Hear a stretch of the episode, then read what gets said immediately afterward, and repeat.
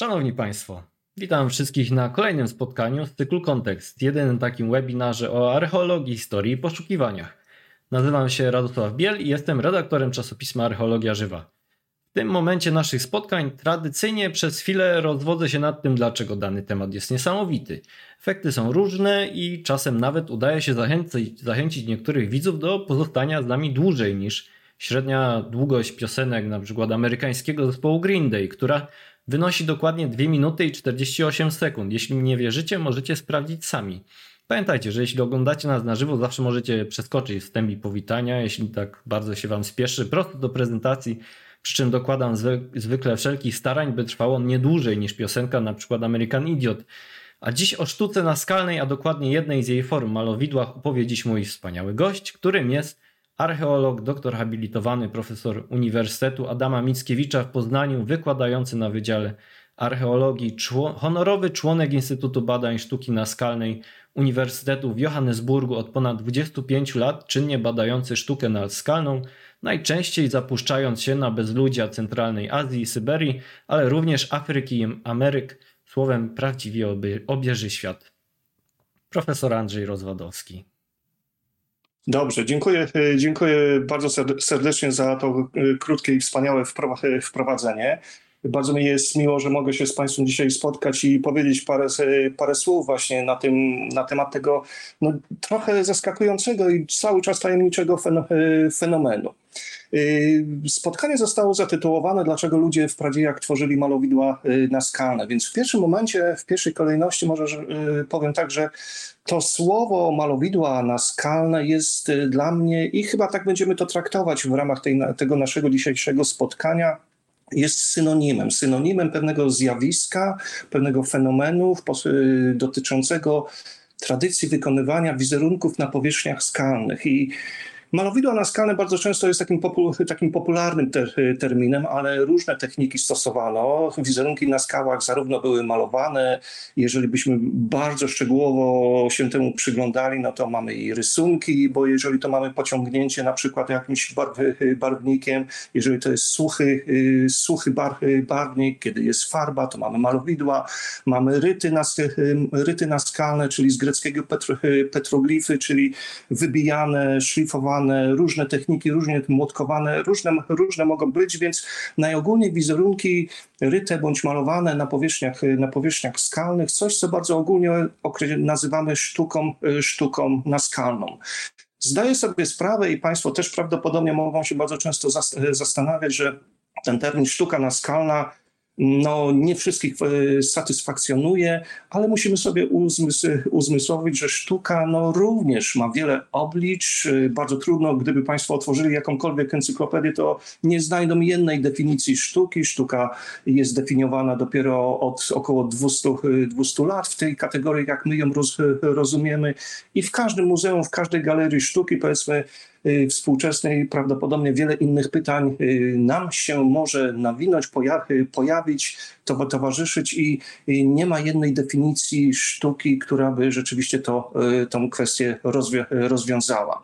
A usprawiedliwiając się powiem, iż na świecie na świecie y, oczywiście dominuje język angielski w badaniach archeologicznych i jest taki termin po prostu rock art, który my po prostu tłumaczymy y, jako sztuka, sztuka naskalna. I wszędzie na świecie pod tym terminem, chociaż zdajemy sobie sprawę, że są pewnego rodzaju dylematy, pod tym terminem rozumiemy właśnie to zjawisko, o którym dzisiaj będziemy sobie y, mówić.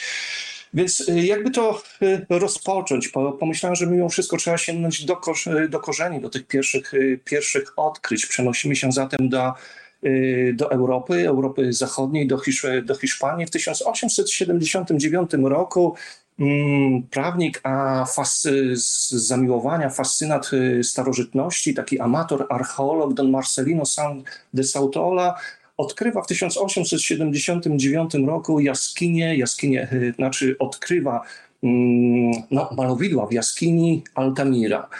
Y, tak naprawdę, gdybyśmy szczegółowo się temu przy, y, przyglądali, tam się wczyty, wczytywali, dlatego pozwoliłem sobie pokazać również ilustrację jego córki Marii, bo to ona po raz pierwszy zobaczyła, uniosła wzrok ku górze i zobaczyła na stropie jaskini właśnie y, rzeźbione i malowa, malowane wizerunki tych turów.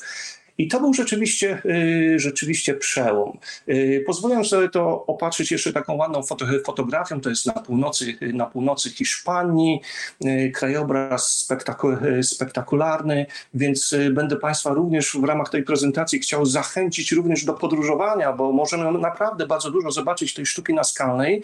Y, nawet w Europie, nawet w Europie, a jeżeli ktoś będzie miał wiele, y, dużo zapału, więcej, no to również y, stanowiska w innych częściach świata również są otwarte niejednokrotnie, niejednokrotnie i zapraszają nas do, pod, do podróży. Odkrycie pod koniec XIX wieku tych malowideł w, w Altamirze stało się prze, przełomowe, ale y, Sautola był praktycznie aż do śmierci podejrzewany o fałszerstwo. Właściwie y, wielu badaczom, świat, y, światu naukowemu właściwie y, trudno było się zgodzić z tego, założ- z tego rodzaju założeniem i tezą, iż są to malowidła, są to malowidła stworzone przez człowieka paleolitycznego sprzed kilkunastu tysięcy lat.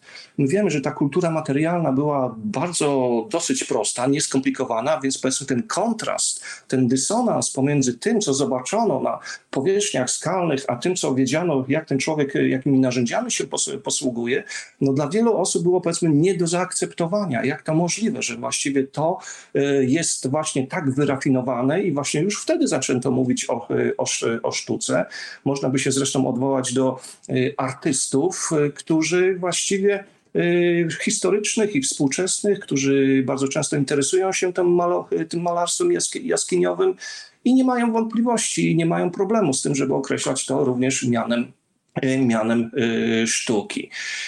Yy, więc już na pierwszym kongresie archeologicznym bardzo podważano to, że i to może być się łączyć właśnie z człowiekiem yy, okresu paleolitycznego. Ale na przełomie XIX-XX wieku tych odkryć zaczęło przybywać, jaskinia po jaskini, no i właściwie już trudno było sobie wyobrazić, iż yy, Sautola czy ktoś może inny zorganizował jakąś drużynę malarzy, którzy wędrowali po Pirenejach we Francji, w Hiszpanii zapełniali je różnego rodzaju malowid, malowidłami.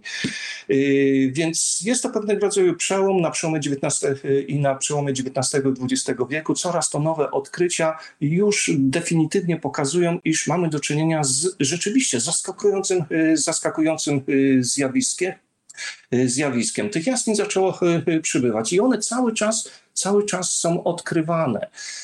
To pierwsze o którym, od którego rozpoczęliśmy naszą e, opowieść. To jest koniec, e, końcówka XIX wieku, a jedna z najsłynniejszych jaskiń, jaskinia Lascaux, do której powiedzmy również możemy podróżować i oglądać ją, ale w formie kopii. Tak samo mamy Altamirę, dzisiaj mamy zrekonstruowane malowidła, tak samo mamy Lascaux w formie zrekonstruowanej jaskini, zresztą jest Lasko 2, 3 i 4 naj, najnowsze, więc wielkie inwestycje idą w tym, w tym kierunku. I to rzeczywiście yy, dopiero w 1940 roku odkryto następną, powiedzmy, tak, spektak tak spektakularną, ale w tym czasie cały czas były odkrywane i do dnia dzisiejszego ten proces jest konty kontynuowany. Więc yy, na początku powiedzmy postaram się pokazać, jak te malowidła wyglądają, powiedzmy, yy, jaka jest tematyka, z czym mamy do, do czynienia, bo rozpoczęcie od tej sztuki, sztuki paleolitycznej no, ma swoją, ma swoją yy, logikę, do czego będę coraz bardziej się tutaj do czego będę powoli zmierzał. Więc podróżujemy do, do, do Lascaux. My tutaj widzimy powiedzmy ten, takie wycinki. To bardzo często jest charakterystyczny sposób pokazywania tej sztuki paleolitycznej, ale ogólnie nawet sztuki naskalnej z jakiejkolwiek części świata iż pokazujemy je, no te najbardziej spektakularne jakieś fragmenty i to troszeczkę rzeczywiście wynika z takiego naszego powiedzmy chęci pokazania, jak to jest spektakularne, zaawansowane mm, pod względem, forma, pod względem formalnym. Rzadziej widzimy tego rodzaju ilustracje, a oczywiście powiedzmy możemy tego doświadczyć, kiedy jesteśmy już w jaskini ale pokazuje to celowo, żeby uzmysłowić sobie tą naszą fragmentaryczność naszego spojrzenia, widzenia tych wszystkich malowideł, które znajdują się w, jas w jaskini. Człowiek paleolitu, człowiek e, paleolitu oczywiście e, wchodził do tych, do tych jaskiń, rozświetlał je. Zna, mamy znaleziska lamp y, olejnych i no, w jakim stopniu był w stanie ogarnąć wszystko y, wzrokiem, jest oczywiście kwestią nadal, nad którą możemy się zastanawiać. Natomiast no, ważne jest, żeby zrozumieć, iż one rzeczywiście tworzą jakieś większe, no nie wiem, nawet powiedzmy niektórzy wzbraniają się y, względem tego słowa kompozy ale jakieś takie nagromadzenie tych, tych wizerunków, które oczywiście nie są w, izo, nie są w izolacji. I i tak jak na, sam, na samym początku powiedziałem, że malodwiła naskalne są pewnego rodzaju synonimem tego ogólnego zjawiska sztuki, sztuki naskalnej, to ono implikuje również, te, ten termin implikuje również takie różnego rodzaju pochodne sko, skojarzenia, bo bardzo często z tymi malowidłami naskalnymi kojarzymy właśnie malowidła jaskiniowe. Y, a jeżeli tak, to malowidła paleolityczne, czyli w, w tej późnej epoce kamienia, no a to jest wszystko znowu obarczone taką niedoskonałością, bo sztukę naskalną znamy właściwie z całego świata i z różnych, z różnych okresów i nawet ta paleolityczna nie jest ograniczona tylko i wyłącznie, y, tylko i wyłącznie y, y, do jaskiń. Sama jaskinia jest również trochę enigmatycznym terminem. Jeżeli spojrzymy sobie na, na Lasko, jesteśmy tylko w jednej, w jednej komorze, ale również e, przez te tunele, kiedy przechodzimy, one są wypełnione malowidłami. Te malowidła mogą znajdować się w, e, na początku, e, przy wejściu, przy przedsionku, w przedsionku jaskini, w części środkowej, w skrajnie mm, głębokich, głębokich partiach. Do niektórych jaskiń prowadzą ogromne wejścia. Jesteśmy w jaskini Nio, w południowej Francji, w, w, w Pirenejach. Widzą Państwo, iż właściwie tutaj te autokary i samochody, które stoją zaparkowane przed, przed wejściem, nawet są małego, y, niewielkich roz, rozmiarów, więc można by sobie nawet wyobrazić, że małym, małym samolotem można by rzeczywiście tam nawet wlecieć do tej, do tej jas, y, jaskini. Natomiast jeżeli będziemy gdzie indziej, na przykład w jaskini Fond-de-Gamme, również w, w, południowej Francji, widzimy, że te wejścia są y, o wiele, o wiele y, mniejsze. Niektóre wejścia do jaskiń zresztą zostały zapieczętowane już w czasach paleolitu, co było, zresztą, co było bardzo koronnym takim silnym argumentem na y, udowodnienie, podtrzymanie tej tezy, iż one rzeczywiście pochodzą z tych bardzo archaicznych czasów, czasów górnego paleo, paleolitu. Z tego względu y, również wiele z nich jest zamkniętych i niedostępnych, ale z drugiej strony, żeby oczywiście nas tutaj wszystkich zachęcić, no nie liczyłem tego, ale jest co najmniej kilkanaście, dwadzieścia, dwadzieścia może, może i więcej pięknych jaskiń, zarówno w południowej Francji, jak i w północnej, w północnej Hiszpanii, które są otwarte dla, dla turystów. One oczywiście trzeba się umówić z przewodnikiem i tak, i tak dalej, ale jest to coś, co y, y, można zobaczyć. Nie jest to zupełnie, y, nie jesteśmy zupełnie odseparowani, choć bardzo dużo, bardzo dużo stanowisk oczywiście jest no, niedostępnych.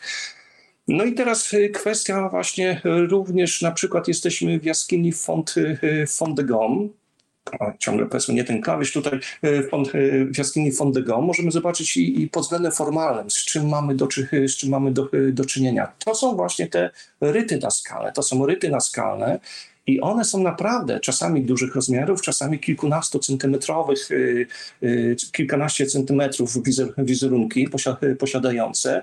Y, tylko wprawne oko rzeczywiście potrafi dostrzec, z czym mamy do, do czynienia. I przewodnik w takiej jaskini dopiero tylko za pomocą oświetlenia, latarki, jakiejś lampy jest w stanie pod kątem to światło rozświetlając ukazać powiedzmy te wizerunki. To, tutaj mamy głowę konia, tutaj mamy głowę lwa y, jaskiniowego, tutaj mamy schematyczne wizerunki postaci, y, postaci ludzkich. Więc te ryty mogą być bardzo takie enigmatyczne, bardzo małych, bardzo małych roz, rozmiarów. W tej samej jaskini możemy znaleźć malowane przedstawienia na przykład turów czy innych zwierząt. Te motywy to jest oczywiście wielka fauna pleistoceńska. Nie tylko może ta, ta, ta największa, ale z tego rzeczywiście najbardziej słynną te jaskinie. Tam mamy wizerunki koni, mamy wizerunki jeleni wielkich, mamy przedstawienia żubrów, turów, no i również mamutów. Niektóre jaskinie, można by powiedzieć, są nawet takimi centrami jakichś konkretnych gatunków. W jednej jaskini jest więcej koni, w jednej jaskini innych, innych zwierząt, co również może sugerować, iż mamy do czynienia z jakąś symboliką związaną z danym, z danym zwierzęciem. Y, jeżeli tutaj, y, więc tak to mniej więcej tutaj wy, wygląda, ta y, tematyka tej sztuki paleolitycznej oczywiście jest zróżnico, zróżnicowana.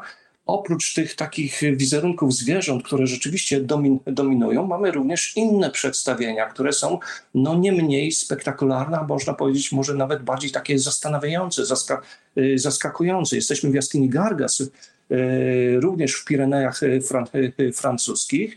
Jest to jedna z jaskiń, która jest zdominowana właśnie przez motywy dłoni, dłoni ludzkich, które również mm, są charakterystycznym elementem repertuaru tych malowideł.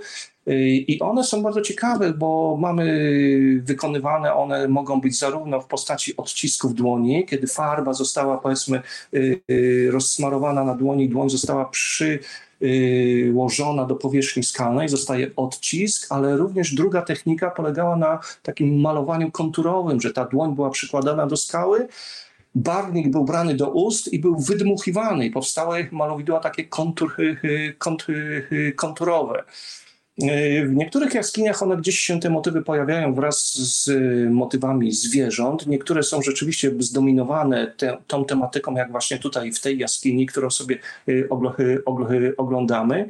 I ta jaskinia, muszę Państwu powiedzieć, no, robi ogromne wrażenie, kiedy tam kiedy tam wejdziemy, przeciskając się, przechodząc przez y, mniejsze y, tunele, raptem znajdujemy się w ogromnej sali i wielka ściana, kilkunasto y, co najmniej metrowa, pokryta ogromną ilością tego rodzaju motywów odciskanych bądź konturowych wizerunków, wizerunków dłoni. Robi to rzeczywiście ogromne, ogromne wrażenie i do tej jaskini również możemy, możemy się udać. Mm, te y, techniki zatem, zarówno motywy, jak i techniki są y, różne. Powiem tylko, powiedzmy tutaj może, iż badacze są zaangażowani również w rekonstrukcję tych malowideł, różnych eksperymenty prowadzą, jakie techniki mogłyby być stosowane. I na przykład profesor Lord Branchet był takim pionierem rekonstruowania tych malowideł. I został on ostrzeżony przez y, specjalistów, żeby rzeczywiście Mm, unikał tego rodzaju techniki, bowiem y, są tam równo, również ochra, ale również są tętki manganu jako barwniki, które, by, które stosowano, a barwniki, a tętki manganu powodują no, pewne reakcje psychofizyczne, psychiczne, y, zaburzenia, zaburzenia świadomości, wręcz nawet prowadzą do halucynacji. Jest to fenomen dobrze znany skąd, skąd inąd, ale jest to bardzo ciekawa taka powiedzmy uwaga y, pokazująca, że sam akt wykonywania, wykonywania malowideł naskalnych mógł y, y, implikować pewnego rodzaju doświadczenia personalne, osoby, y, osobnicze, że to nie było tylko wydmuchanie farby, ale ta farba mogła również wpływać, ten sam akt wydmuchiwania i przechowywania chwilowego przechowywania tej farby w ustach tego artysty mógł również na stan jego świadomości, świadomości wpływać.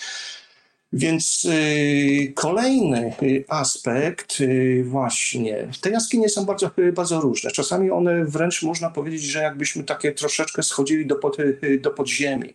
I jaskinia chyba rzeczywiście jest częścią, częścią tej sztuki. To na to rzeczywiście trzeba zwrócić, zwrócić uwagę to miejsce, kontekst miejsca, ten kontekst kraj, krajobrazowy jest bardzo y, istotny.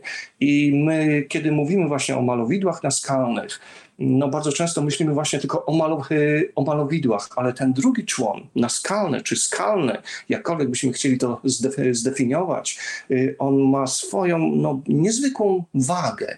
I te złączność tych malowideł z jaskinią jest y, no, nierozerwalny i na to bym chciał właśnie tutaj również zwrócić, y, zwrócić uwagę.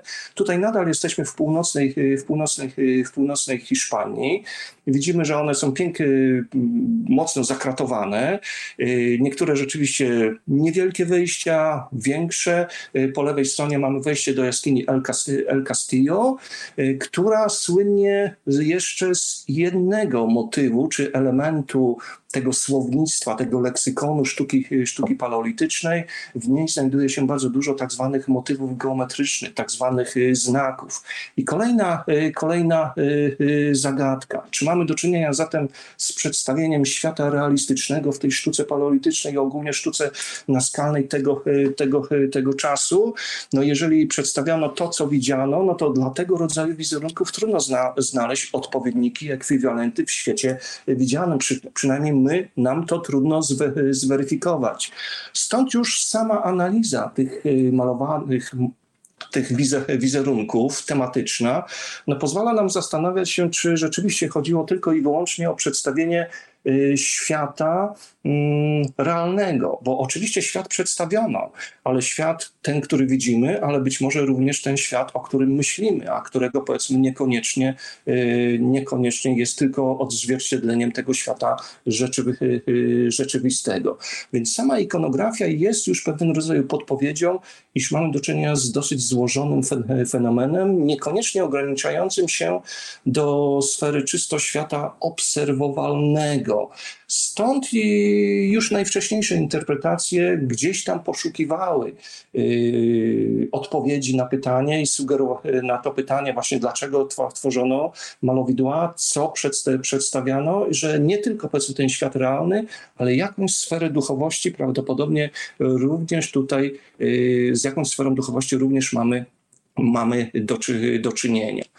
No i kwestia y, w wielkim, w wielkim skrócie dopowiadając właśnie to, y, definiując, jakby doprecyzowując tą definicję tych malowideł naskalnych y, czy sztuki jaskiniowej, paleolitycznej, no my wiemy dzisiaj, że otworzono nie tylko w jaskiniach. Tak naprawdę około 50, 50% całej sztuki paleolitycznej jest w głębokich partiach jaskiń. Druga, druga część jest w przedsionkach, zatem w miejscach, które są dostępne, otwarte otwarte na światło, światło dzienne i pewna część, istotna część tego jest również na y, stanowiskach tak zwanych otwartych. Y, jakiś czas temu największe, powiedzmy, takie spektakularne odkrycie dotyczyło y, rytów naskalnych pomiędzy Portugalią a Hiszpanią.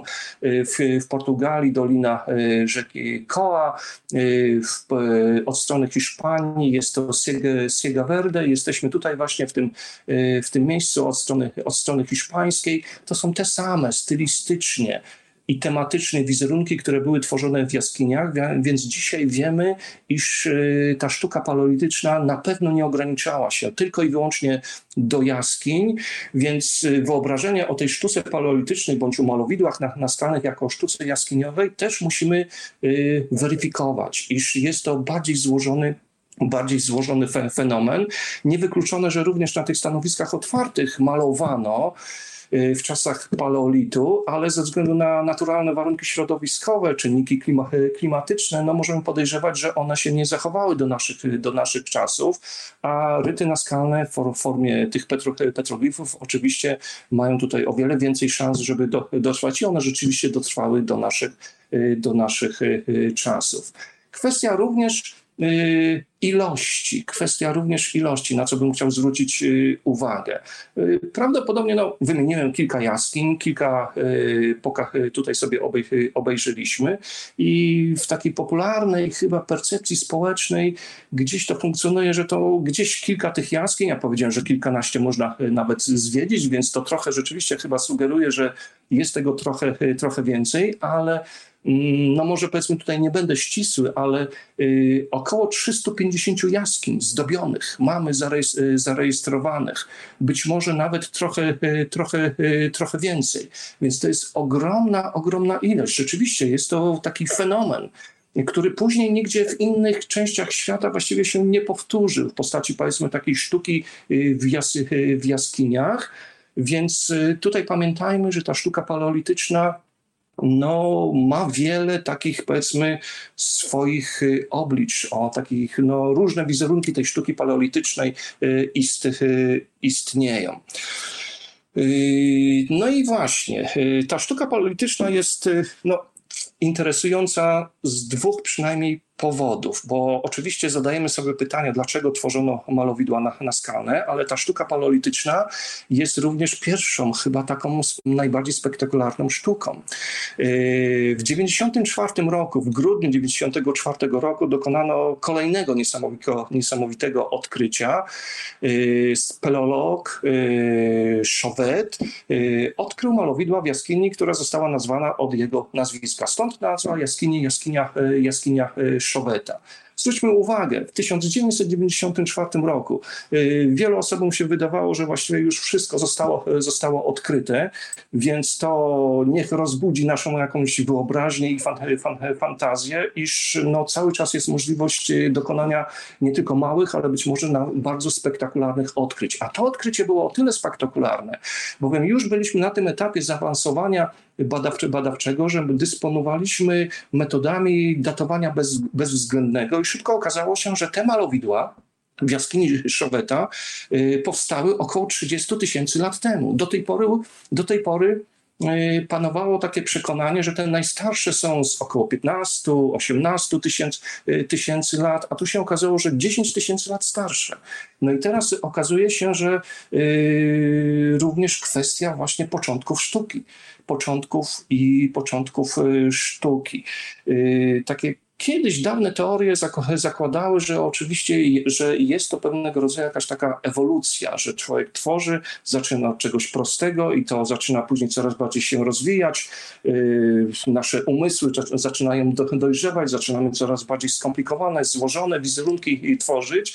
Więc jeżeli te, te w jaskini Szoweta odkryto malowidła sprzed 30 tysięcy lat, no to w myśl tego naszego takiego dosyć powszechnego wyobrażenia należałoby się spodziewać, iż one powinny być prostsze 10 tysięcy lat wcześniej, prawda? Okazało się, że one są no, pod względem formalnym, jeżeli użyję takiego nawet słowa, takiej, tego, e, tej, mm, takiego e, wrażenia estetycznego, niczym nie ustępują tym z Altamiry, tym z Lascaux czy, e, czy, innych, czy innych jaskiń. Wręcz one, no, można to powiedzieć, może nawet są bardziej doskonałe, bardziej, bardziej zaawansowane.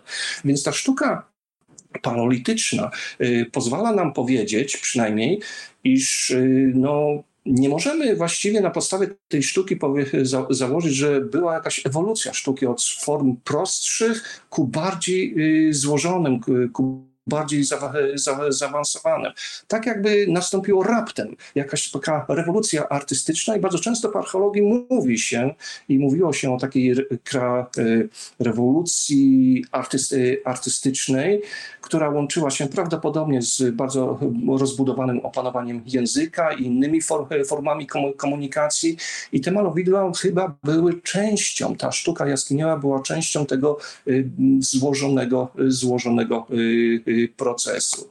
Y, jeszcze, jedno, jeszcze jeden przykład z jaskini Szoweta, bardzo charakterystyczna cecha, która pojawia się zatem już w tej najstarszej, sprzed około 30, y, te najstarsze daty tam są około 32 tysięcy, y, tysięcy lat. Cecha tej sztuki paleolitycznej, że te wizerunki są w jakiś sposób połączone z tą jaskinią. I ten przykład na tym nawisie, na tym stalaktycie Y, tego bizona, tego y, tura, który jest wkomponowany w tą formację skalną, no bardzo dobrze pokazuje, że nie chodziło prawdopodobnie tylko i wyłącznie o sam wizerunek, tylko jakby ta ściana skalna, ta płaszczyzna, ta powierzchnia skalna nie była tylko jakimś tym w cudzysłowie płótnem, na którym umieszczano wizerunki, tylko dochodziło do pewnego rodzaju integracji. Te wizerunki były częścią, więc ta jaskinia nie tylko z perspektywy komory, tunelu, ale również samej powierzchni skalnej i pewnych fragmentów skał, na które, które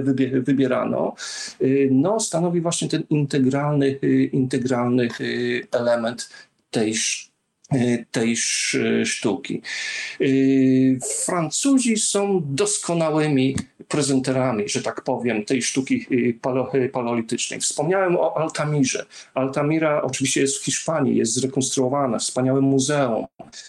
Lascaux powiedziałem, jest wspaniała kopia, rekonstrukcja i dzisiaj mamy już od dobrych, od dobrych kilku lat możemy zwiedzać wspaniałą kopię, praktycznie jeden do jeden w 100% zrekonstruowaną jaskinię Szoweta. Jeżeli Państwo będą kiedyś w okolicach Marsylii, tam w stronę Avignonu trzeba się, się udać, Dolina Ardèche, i stąd powiedzmy Pont d'Arc, od tego łuku, który tutaj, który tutaj widzimy, tutaj obok znajduje się ta jaskinia Szoweta. Możemy wejść do sztucznej jaskini, ale proszę mi wierzyć, jest ona wykonana perfekcyjnie. To robi ogromne, ogromne wrażenie. No i powiem tylko, że na przyszły rok jest planowane oddanie do użytku, że tak się wyrażę, dla publiczności, udostępnienie e, dla, tu, dla turystów kolejnej jaskini, jaskini Koskera, która została odkryta. Wejście do niej jest pod wodą, niedaleko Mar Marsylii. Kolejna jaskinia, e, rekonstrukcja jas jaskini, która będzie już prawdopodobnie nawet za kilka miesięcy otwarta, będzie można e, podzi podziwiać. Więc są ogromne wysiłki położony na to, żeby dzielić się tym, ale oczywiście nie możemy wpuścić jako świat naukowy wszystkich do tych oryginalnych jaskiń. Jaskinia Szoweta jest zamknięta podobno na odcisk palca. Drzwi do jaskini Szoweta.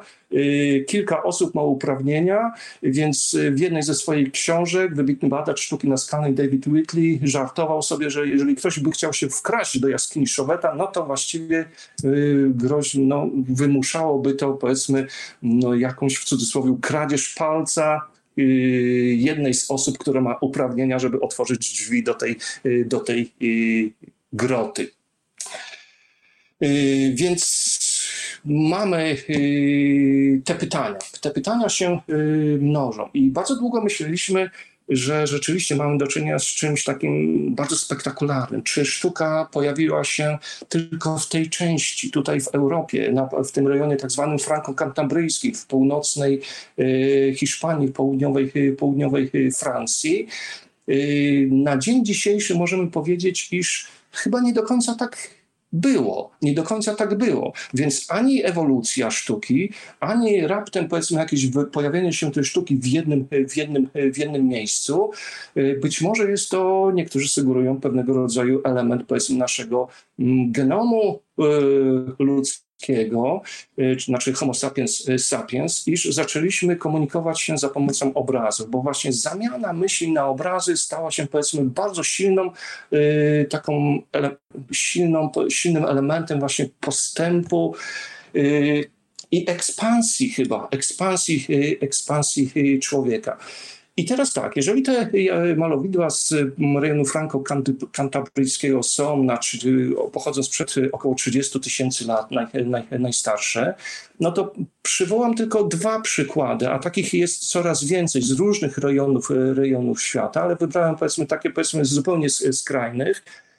Na terenie Afryki Południowej, dokładnie Namibii, już od wielu lat znamy stanowisko w jaskini, tak zwanej jaskini Apollo 11, gdzie zostały odkryte fragmenty skał z malowidłami i one ze względu na dobry kontekst stratygraficzny, archeologiczny zostały, zostały wydatowane, są szacowane na 27 tysięcy lat. Zatem w tym samym czasie, gdzie w północy, y, gdzie w Europie zachodniej mm, tworzono te wspaniałe malowidła w jaskiniach, zupełnie na końcu, na południu Afryki, kontynentu afrykańskiego, również jakaś tradycja wykonywania wizerunków naskalnych y, istniała. Zupełnie y, niedawno do, y, mamy nowe informacje na temat malowideł odkrytych właśnie z, na Celebes, czyli Sulawesi. gdzie ten motyw tej dzikiej świny został wydatowany na około 45 tysięcy lat. 45 tysięcy lat. Zawsze trochę mam, powiedzmy, tutaj troszeczkę, powiedzmy, tak czekam, powiedzmy, żeby to troszeczkę się ustatko, ustatkowało, bo powiedzmy te analizy, te, yy, one są skomplikowane, ale coraz więcej tych dat rzeczywiście przy, przybywa i wydaje się, że yy, nie było czegoś takiego, że jeżeli mówimy o jakimś fenomenie sztuki, że ona zaczęła się w jednym, w jednym miejscu. W różnych miejscach na świecie mamy bardzo archaiczne, bardzo archaiczne daty. Więc kolejna kwestia, że być może jeszcze no, bardzo ciekawe ciekawe opowieści, narracje na temat powiedzmy naszej początków naszej mm, kultury wizualnej jeszcze, jeszcze yy, przed nami. No i oczywiście yy, te pytania teraz, yy, co to mogło znaczyć? Dlaczego tworzono te malowidła w jaskiniach, jeżeli pozostaniemy tylko przy samych, przy samych jaskiniach. E, na początku XX wieku ogromny rozwój również antropologii, etnografii, antropologii kulturowej. E, badacze ruszają w różne zakątki, zakątki, zakątki świata i odkrywają te społeczności e, plemienne, które, gdzie okazuje się, że oni również tworzą różnego rodzaju wizerunki. I nie rozwijając tej kwestii, bo powiedzmy tutaj jesteśmy bardzo ograniczeni czasowo, powiem tylko, że powstały takie dwie, jakby dwie duże koncepcje, które właściwie można sprowadzić do jednej, powiedzmy takiej y, magii, y, y, zwiększenia czegoś, czyli tak zwanej mangi sympatycznej, zakładającej, że podobne czyni podobne i takim najbardziej popularnym, największą karierę zrobiła koncepcja magii łowieckiej. Twierdzono, że tworzono w jaskiniach, dlatego że są to społeczności, były to społeczności zbieracko-łowieckie, więc y, polowano na, y, na zwierzęta oczywiście, więc żeby zapewnić sobie ten sukces łowiecki, polowa, y, polowania, no tworzono różnego rodzaju, odprawiano rytuały, w których istotną część odgrywały malowidła nas, na, naskalne. Brzmi to troszeczkę dosyć wiary, wiarygodnie, ale bardzo mało jest rzeczywiście elementów potwierdzających tego rodzaju hipotezę. Wizerunków naskalnych, w których mamy zwierzęta w jakiś sposób być może trafionych jakimiś oszczep, oszczepami, jest naprawdę no, bardzo znikomy procent. To jest mniej niż około trzech, może kilku, kilku kilka procent całych, całego zestawu malowideł i rytów naskalnych, jakie mamy na przestrzeni od 30 do kilkunastu tysięcy, tysięcy, tysięcy lat. Więc coś tutaj rzeczywiście jest na rzeczy, że chyba nie do końca y, tak musiało, y, musiało być. Kwestia jest również tego rodzaju, że być może tak było, ale dlaczego należałoby zakładać, że przez 20 około tysięcy lat tworzono y, wszystkie malowidła w takim jednym paradygmacie myślowym? Tutaj powstaje, można postawić duży znak zapytania. A ta druga ilustracja Powyżej jest również charakter, charakterystyczna, bowiem tutaj ukształtowano, zaproponowano taką hipotezę magii płodnościowej, że powiedzmy to zarówno do gatunku ludzkiego, jak i do zwierząt miało zastosowanie. I tego rodzaju dosyć enigmatyczne, które trudno jest jednoznacznie zidentyfikować motywy, kojarzono z no, y, narządami rozrodczymi kobiecymi, no pewnego rodzaju, że tak powiem, pikanterii dodam, że większość tych y, hipotez stworzyli mężczyźni. I zaczęto się zastanawiać, czy rzeczywiście y, można to wyjaśnić przez pryzmat tych analogii etnograficznych. I nastał taki czas w połowie XX wieku, że zaczęto bardzo krytycznie podchodzić do kwestii właśnie wykorzystywania wiedzy z innych części, innych części, części świata. Zaczęto mówić, że to, co możemy zrobić i co powinniśmy zrobić, to skupić nas, się na samej tej sztuce, na jej ikonografii. Nie tyle zastanawiać się, co ten bizon, co ten koń oznaczał, tylko zastanowić się, y, czy w tym jest jakaś logika. I takie najbardziej spektakularne studium przeprowadził francuski prahistoryk y, André Leroy-Gourand. Bardzo podobne studia prowadziła Annette Laming. I André Leroy-Gourand w swojej jednej, jednej książce powiedział w to bardzo plastyczny sposób. Wyobraźmy sobie, że Marsjanin, czy jakiś inny, z jakiejś innej planety yy, obywatel ląduje na, na Ziemi i nic nie wie o kulturze człowieka, kulturze yy, na, yy, na naszej Ziemi, ale widzi, że jakieś powiedzmy budowle, wchodzi do jednej, yy, widzi, że tam jest yy, jakaś yy, rząd ławek, są sklepienia i tak, i tak dalej. Jest, my to nazywamy jakaś nawa boczna, sklepienie główne, że gdzieś tam na końcu jest coś, co my nazywamy ołtarzem, że wokół tego ołtarza są jakieś figury, które są umieszczone, wchodzi do jednego takiego pomieszczenia, czyli my to nazywamy katedrą bądź, bądź kościołem. Widzi, że to jest tak, wchodzi do drugiego, trzeciego, trzynastego, 130 i okazuje się, że w każdym, choć one troszeczkę inaczej wyglądają, w każdym jest tak samo. To można by odnieść do meczetu, to można by odnieść do buddy, świątyni buddy, buddyjskiej. Każda jest inna trochę, ale struktura jest ta sama. Skupił, skupili się badacze na, na strukturze i to, co zrobił André Leroy Gourand, bardzo interesujące studium, zaczął y, zastanawiać się, czy ta sztuka jest w jakiś sposób uporządkowana. I tutaj oczywiście to jest kwestia powiedzmy na zupełną inną prelekcję, na zupełnie inne spotkania, ale doszedł do takiego wniosku, że analizując powiedzmy relacje pomiędzy poszczególnymi wizerunkami, jak i relacje pomiędzy tymi wizerunkami a miejscami w jaskini, w której one zostały umieszczone, doszedł do wniosku, że rzeczywiście mamy do czynienia z pewnego rodzaju uporządkowaniem.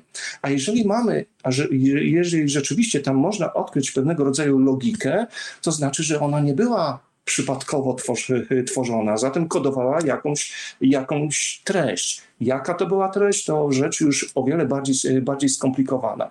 Ale chyba pozwoliłem sobie taki cytat y, pani Anet Laming tutaj przy, przytoczyć, że e, odchodząc od tego zastanawiania się, co to dokładnie miało oznaczać, ona napisała tak, mówiła tak, że nie potrafimy jeszcze odgadnąć znaczenia sanktuarium, sanktuariów w ich szczegółach, ale poczynamy dostrzegać kierunek myśli e, paleolitycznej. Więc tak powiedzmy rzeczywiście trochę mniej ambitnie, ale może bardziej realistycznie zaczęto podchodzić do tej, do tej, do tej sztuki.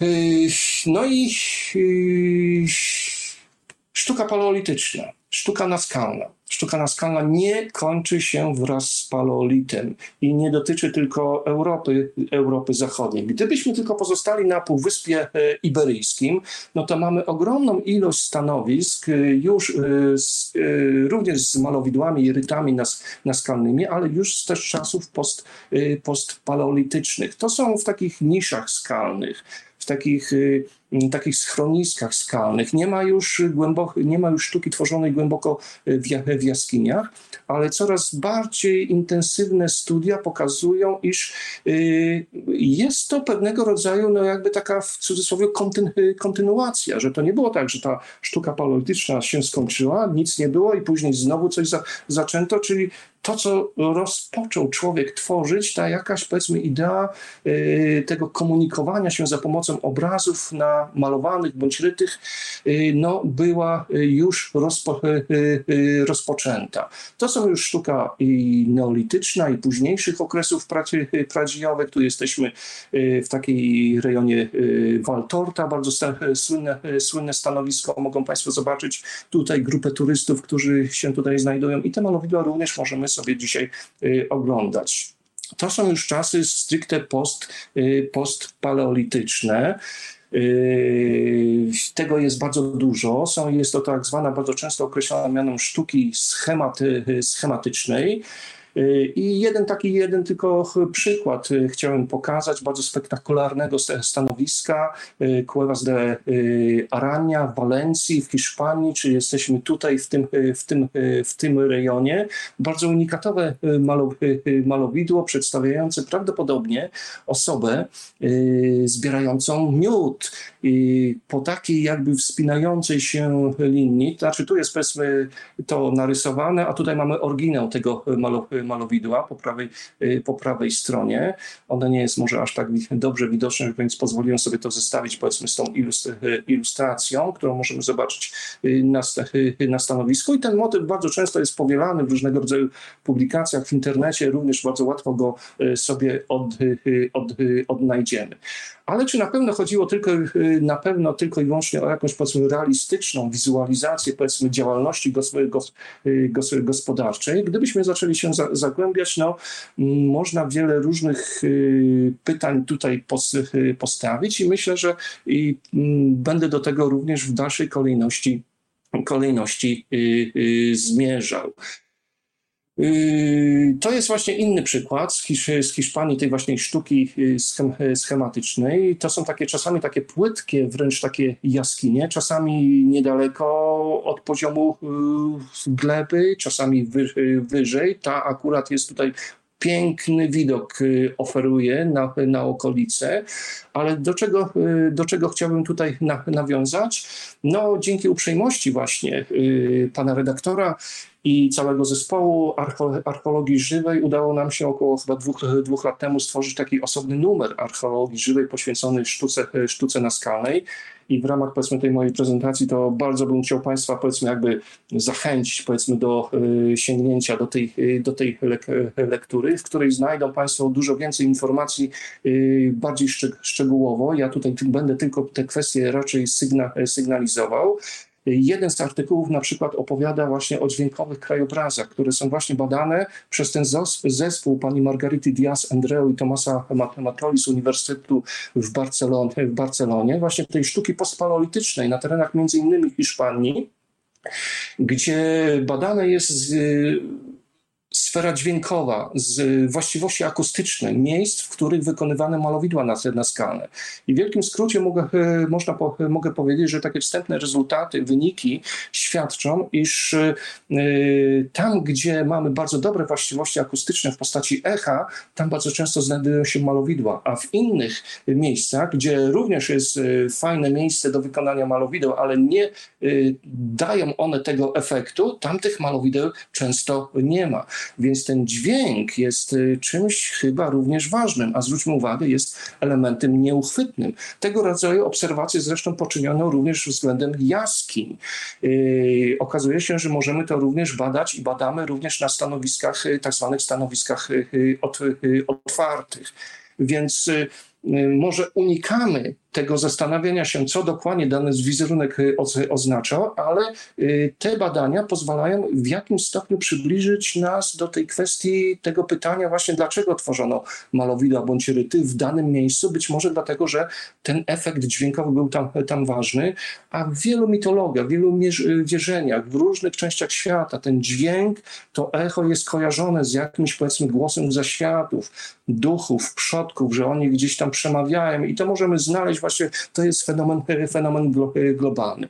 Więc być może rzeczywiście mamy takie pewnego rodzaju podpowiedź, iż sztuka naskalna w jakim części była tworzona również, żeby komunikować się no właśnie z czymś, jakąś sferą, której nie widać, której, e, której y, y, nie widać. Jeżeli pozostajemy tylko na kontynencie y, europejskim, to pozwolę sobie tylko pokazać y, drugi, kolejny taki wielki kompleks sztuki postpaleolitycznej. Jesteśmy w Valcamonica, w Alpach, w, w Alpach włoskich. Notabene było to pierwsze stanowisko, które, pierwszy zabytek, y, który został wpisany na listę światowego dziedzictwa kultur, kulturowego, pomimo tego, że Włosi słyną z katedr, fresków i tak dalej, wspaniałych, wspaniałych zabytków archeologicznych innej kategorii, to te ryty naskalne w Dolinie Walka, Walka Monika yy, no, były pierwszym zabytkiem, który yy, został w ten sposób wyróżni wyróżniony. I to są ryty z czasów takich już późniejszych, głównie epoka żelaza, epoka, epoka brązu, epoka żelaza, po czasy wczesnohistoryczne, można powiedzieć już bardziej takie re, realistyczne to wielkie takie realistyczne malarstwo jaskiniowe już właściwie przechodzi do, do historii.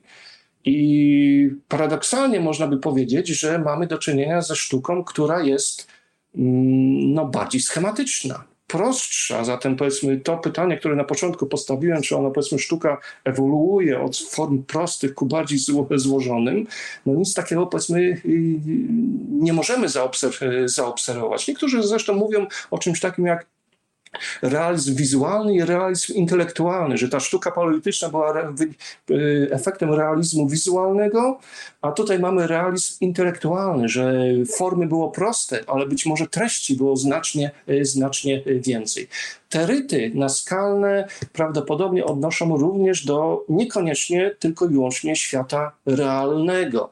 Y, chociaż tak się one tutaj nam mogą ko kojarzyć, te wizerunki domos prawdopodobnie według lokalnych badaczy są domami pośmiertnymi i tego rodzaju na podstawie tych rytów naskalnych stworzono rekonstrukcję, jak to mogło, jak to mogło y, y, wyglądać. Jeżeli spojrzymy na inny przykład rytów już, tutaj już nie ma malo, malowideł, no to widzimy postacie ludzkie, jakby walcz, walcz, walczące, ale y, łączą się one z jakimś bardzo dziwnym takim motywem, właśnie takim geometrycznym, abstrakcyjnym, formą labi, y, labiryntu, y, który no, jest chyba jakimś bardziej powiedzmy konceptualnym motywem, aniżeli przedstawieniem czegoś reali, realistycznego.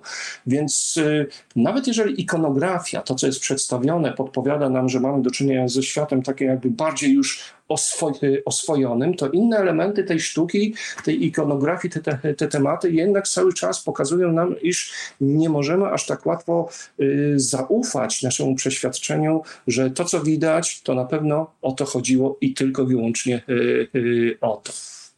I ta sztuka pojawia się w różnych kraj, krajobrazach. Mamy ogromny kompleks sztuki naskalnej w, na terenie Skandynawii. To są ilustracje z Alty, z, Nor z Norwegii, mm, która to sztuka jest postpalo, paleolityczna, przepraszam.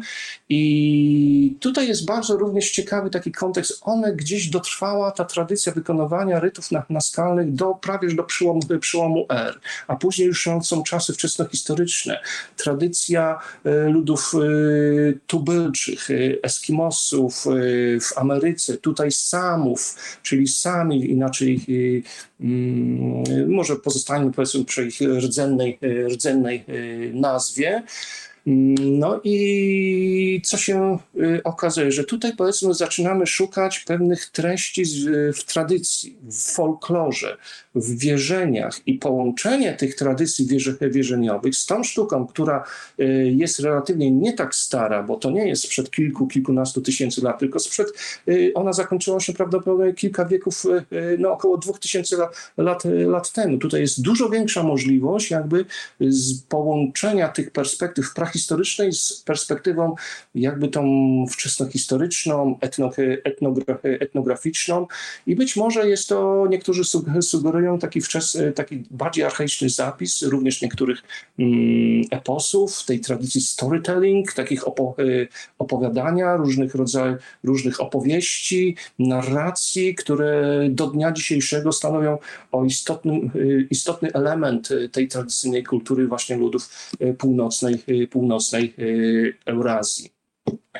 No i teraz y, zmiana, zmiana perspektywy, zmiana, y, zmiana, perspektywy, zmiana perspektywy.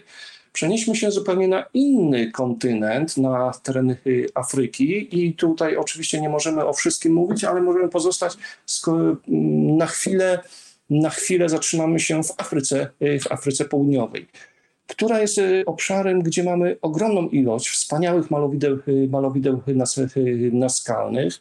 Te badania właśnie pokazały możliwość zbliżenia się do tych treści przez pryzmat właśnie etnografii, tych tradycji, wierzeń, rytuałów, które zostały w jakiś sposób udokumentowane.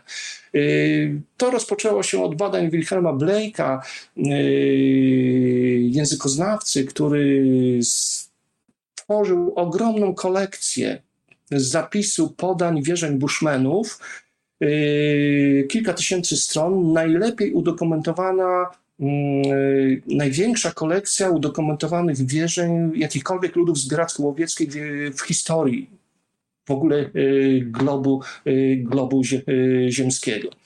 Więc mamy ogromną ilość danych etnograficznych i tutaj poczyniono bardzo ciekawe spostrzeżenia. Te malowidła są w różnych miejscach. Y, one są już znacznie y, innej jakby stylistyki. Mm, jesteśmy w Górach Smoczych, czyli w, Drak w Drakensbergu. Możemy zobaczyć, to się ciągną się te wąwozy pod każdą y, skałę. Właściwie trzeba zajrzeć, żeby zweryfikować, czy tam możemy coś, coś odkryć i pozwolę sobie to pokazać y, zdjęcie, gdzie y, żeby mieć ten kontrast względem powiedzmy postaci ludzkiej, jakie to są wielkości. To są bardzo małe, bardzo spektakularne wizerunki. Tutaj mamy zbliżenia już na tą scenę, którą przed chwilą oglądaliśmy. Z czym mamy do czynienia? Mamy do czynienia z osobami tańczącymi.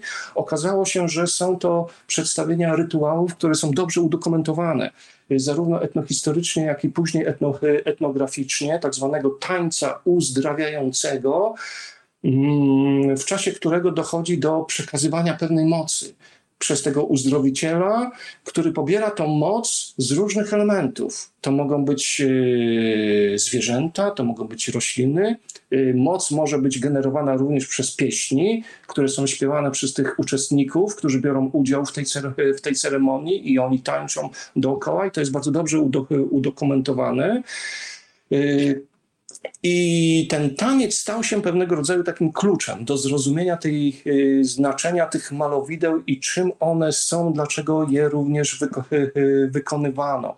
Moc tkwiła w różnych elementach, w różnych bytach, ale jednym z największych rezerwuarów tej mocy tak zwanej num y, w tradycji bushmeńskiej była antylopa eland. I mamy bardzo dużo wizerunków antylopy eland w, w górach smoczych w Afryce Południowej, ale najprawdopodobniej i można powiedzieć definitywnie nie dlatego, że ona była powiedzmy dużym rezerwuarem mięsa, na które polowano, bo takie wcześniej właśnie pojawiały się interpretacje, że mm, na zasadzie podobieństwa do tych interpretacji aplikowanych do sztuki paleolitycznej, to tutaj prawdopodobnie malowano tą eland na, na skałach y, w Afryce, żeby zapewnić sobie powiedzmy większą ilość mięsa. Nie. Okazuje się, że zupełnie o co innego, y, o co innego y, chodziło. To jest słynne stanowisko w górach Drakensbergu, Game Pass. Y, jesteśmy już trochę bliżej, widzimy te malowidła tej antylopy Eland i nakładające się postacie, y, postacie ludzkie. Ta relacja pomiędzy człowiekiem a tą antylopą wynika właśnie z treści symbolicznej, a nie, ekono, y, a nie ekonomicznej. I to jest coś, co jest określone mianem klucza do czytania południowoafrykańskiej sztuki naskalnej, Y, tak zwany kamień z rozety. My archeolodzy, mm, czy ktoś, kto się interesuje archeologią, archeologią dobrze wie, czym jest kamień z, roz, z rozety, ale tutaj mamy do czynienia z czymś bardzo, bardzo podobnym, że ta scena stała się kluczem do czytania tej sztuki południowoafrykańskiej, a smaku tej sytuacji dodaje to, że Game Pass, to stanowisko znajduje się obok wsi, wioski, która nazywa się Rosetta. Zupełnie przypadek, zupełnie przypadek, ale tak niestety akurat tak się, y, tak się stało. Mamy ukazaną antylopę, antylopę Eland, która jest w stanie agonalnym, śmierci i postać ludzką, tego uzdrawiacza, która przejmuje, dotyka tej antylopy i przejmuje tą moc. Ona jest upodobniona, zwróćmy uwagę, to jest postać ludzka, ale zamiast stóp ma kopyta, zamiast głowy ma głowę antylopy i, takie, i, te, i tak dalej. Wiele tych elementów wskazuje, że mamy do czynienia z upodobnieniem się, co oznacza tutaj przyjęcie tej mocy, która była potrzebna do, uzdra do, uzdra do uzdrawiania. No i dalej zareklamuję y, kolejny artykuł z archeologii żywej pana profesora y, Davida Louis Williamsa, który zgodził się właśnie napisać y, artykuł, a jest to osoba y, o niezwykłej y, renomie, wybitny badacz sztuki południoafrykańskiej, ale również później paleolitycznej Europy, Europy Europejskiej. I on w swoim artykule między innymi przywołuje spotkanie z pewną osobą właśnie z ludu San, czyli Bushmenów z Afryki, Afryki Południowej, która, której ojciec jeszcze wykonywał malowidła naskalny. I ona mówi, że y, oni za, w dawnych czasach przychodzili w te miejsca i kierowali się w stronę tych malo, malowideł i pobierali moc pobierali siłę z tych, z tych malowideł i tak jak ona to, to na tym zdjęciu jest pokazane, kieruje dłonie i czerpie moc z tych, z tych malowideł. Dlaczego? Raz, że te wizerunki były właśnie przedstawieniami mocy, ale nie tylko były przed, przedstawieniami, bowiem wiemy, że do wykonywania malo, malowideł tego zwierzęcia wykorzystywano również krew świeżo zabitej anty, antylopy. Zatem zwróćmy uwagę, krew, element życia tego zwierzęcia został stał się elementem barwnika, za pomocą którego namalowano to, to zwierzę. Więc nie jest to już wizerunek, to jest pewnego rodzaju jakby żywe zwierzę zamknięte w tej, y, na tej powierzchni, powierzchni y, skalnej. Zresztą fenomen powiedzmy taki znany nam z innych, z innych kultur. Często przychodzimy do pewnych grobów, kładzimy dłoń na grobie świętego, chcemy pobrać energię, moc, która może przepłynąć. Y, fenomen bardzo rozpowszechniony w wielu, kultur, w wielu kulturach, ale to bardzo ciekawe spostrzeżenie tutaj z Afryki, z Afryki Południowej, że te wizerunki miały pewnego rodzaju, jak to my mówimy, moc sprawczą, że nie były tylko przedstawieniem czegoś, ale one również działały, działały na, na społeczność i były częścią właśnie tych y, różnych działań rytualnych, które, y, z którymi y, one się później łączy, łączyły.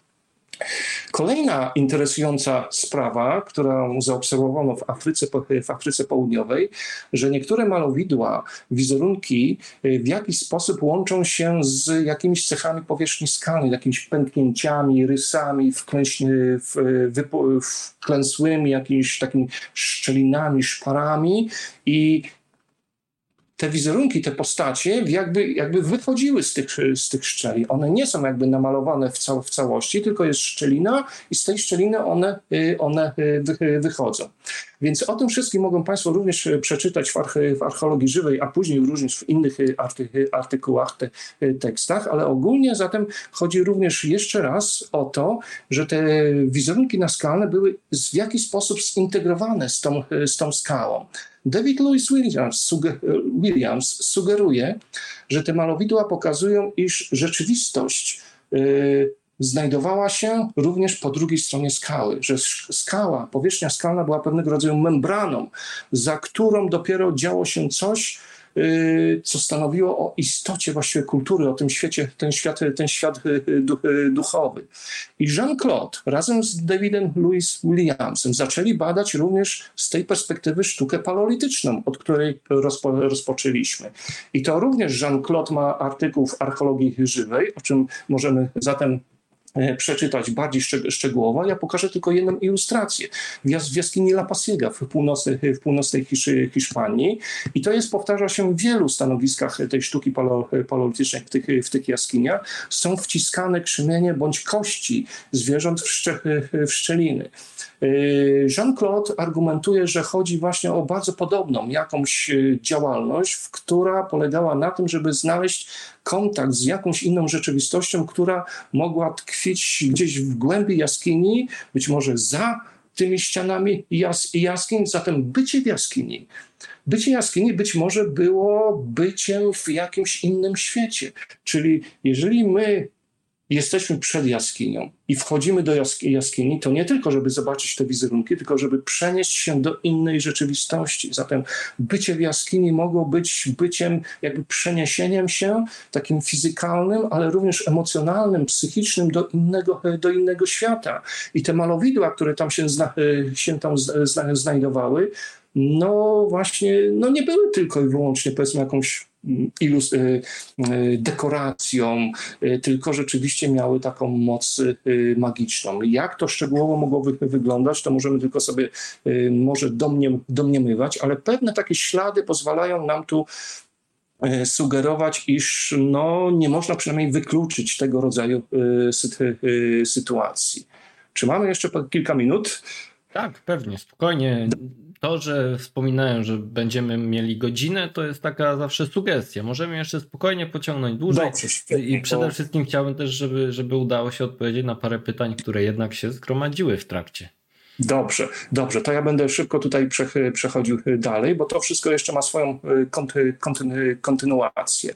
Czyli to, co zaobserwowano i w sztuce paleolitycznej, i w sztuce na innej, w innej części świata, jak w Afryce Południowej, okazuje się, że możemy znaleźć również y, w innych częściach, częściach świata. Zatem no, nie tyle jakby staramy się odpowiedzieć, y, dlaczego wykonywano, znaczy to się łączy właśnie, to się łączy z tym pytaniem, dlaczego wykonywano wizerunki, czy również z tym, że jakie elementy były ważne w tej praktyce wykonywania wizerunków naskalnych. Jest, przenosimy się na kontynent amerykański. Jesteśmy w Kanadzie. We wschodniej, we wschodniej Kanadzie piękne stanowisko, tak zwane Peter, skała w Peterborough, y, niedaleko pomiędzy Ontario, Toronto a Ottawą. Gdyby tak to sobie wyobrazić, jesteśmy mniej więcej, mniej więcej w, tym, w tym miejscu. Joan Vastokas, badaczka lokalna, która wiele y, lat poświęciła analizie tych petroglifów, dochodzi do wniosku, że tutaj bardzo istotną y, rolę mogły odgrywać właśnie efekty akustyczne związane z tym, że pod tym ostańcem skalnym przepływa woda, strumień. Y, strumień. I niektóre wizerunki węży wyłaniają się z tych szczelin skalnych. To jest powiedzmy takie czarno-białe, a tutaj ilustracja, a tutaj mamy zdjęcie te wizerunki niektóre wychodzą z tych, z tych skał. Indianie lokalni, no, tak powiedzmy, yy, yy, bardziej dzisiaj unikamy tego sformułowania Indianie rdzenne społeczności, a w Kanadzie to są pierwsze, yy, pierwsze na, narody, ale tutaj mamy, y, mamy na myśli szczególnie powiedzmy te tradycje y, ludów odzibłejowskich. Wierzą w taką wielką moc, taką energię, y, coś, co ogólnie jest określane mianem Manitu, iż tam wewnątrz skały to Manitou się manifestowało, tam ono egzystowało. I ta łączność tych wizerunków właśnie z tymi szczelinami skalnymi wynika z tego, że ten dźwięk tej mocy wydobywał się z tych, z tych, z tych, z tych szczelin. Więc to okazuje się, że pewne obserwacje, które czynimy w innych częściach świata, no mogą być bardzo ciekawą analogią do patrzenia na sztukę naskalną również zupełnie odseparowanych innych zakątkach, zakątkach świata, bez konieczności jakby tej chęci o znalezienia odpowiedzi, co ten wizerunek dokładnie oznaczał. Ale tworzą one nam pewnego rodzaju podpowiedź i na co warto zwrócić uwagę i co rzeczywiście mogło być tutaj istotne, nie tylko sam wizerunek nie tylko samo przedstawienie. I drugi element, na który tutaj chciałem zwrócić y, y, uwagę, to właśnie tutaj zbliżamy się do tego, jakby zaczęliśmy od jaskini, zaczęliśmy od najstarszej sztuki, a zbliżamy się do tej najmłodszej, zupełnie y, niedawnej. Te ryty być może mają około 2000 lat, ale w, na terenie kontynentu amerykańskiego bardzo dużo jest sztuki naskalnej pochodzącej z czasów już sensu stricto historycznych. I dla rdzennych społeczności, dla um, amerykańskich, y, te ryty naskalne czy malowidła naskalne są świadectwem ich dziedzictwa. To jest ich dziedzictwo kulturowe. My to zupełnie inaczej postrzegamy tutaj na, na kontynencie europejskim, prawda? Bo nikt tutaj nie ma prawa, powiedzmy, czy nawet intencji mówić, że powiedzmy malowidła jaskiniowe są jakimś mm, naszym, jakimś, nie wiem, francuskim, hiszpańskim dziedzictwem, prawda? To, y, to bardzo ryzykowne by było, powiedzmy, takie y, sugerowania. Natomiast na tym, na przykład, jeżeli jesteś, jesteśmy, jesteśmy w Ameryce, Ameryce Północnej, północnych y, tutaj, no to nie ma wątpliwości. Tutaj nie ma dwóch zdań, że to powiedzmy przodkowie dzisiejszych społeczności rdzennych tworzyli te ryty, a zobaczymy, że niekoniecznie nawet tylko odległy, z odległych czasów przodkowie. I co się dzieje? Co się dzieje? Y, rdzenne społeczności przychodzą i mają prawo i chcą to robić. Y, oddają cześć, oddają hołd tym, tym wizerunkom. W tej części centralnej tego wizerunku, w tej jakby głowie, jest, znajduje się tytoń.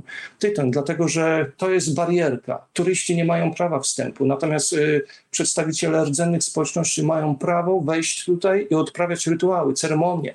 Ta sztuka jest żywa, y, jest łącznikiem pomiędzy przeszłością a teraźniejszością. To są ślady współczesnych rytuałów, które są odpra odprawiane nie z jakąś, powiedzmy, jakąś fantasmagorią, tylko autentycznych rytuałów i społeczności rdzennych Amerykanów wierzą, że to jest rzeczywiście ich dziedzictwo i łączą się z przodkami poprzez te, y, poprzez te, y, y, poprzez te wizerunki. Pokażę zatem jeszcze jeden przykład, również w tym razem z zachodniej, z zachodniej Kanady, na stanowisku tak zwanym Writing on Stone. Mamy bardzo duże stanowisko, gdzie jest bardzo dużo petroglifów. Tutaj jesteśmy w jednej niszy, w takiej niszy, w której znajduje się malowany wizerunek takiego ptaka burzowego, Thunderbird.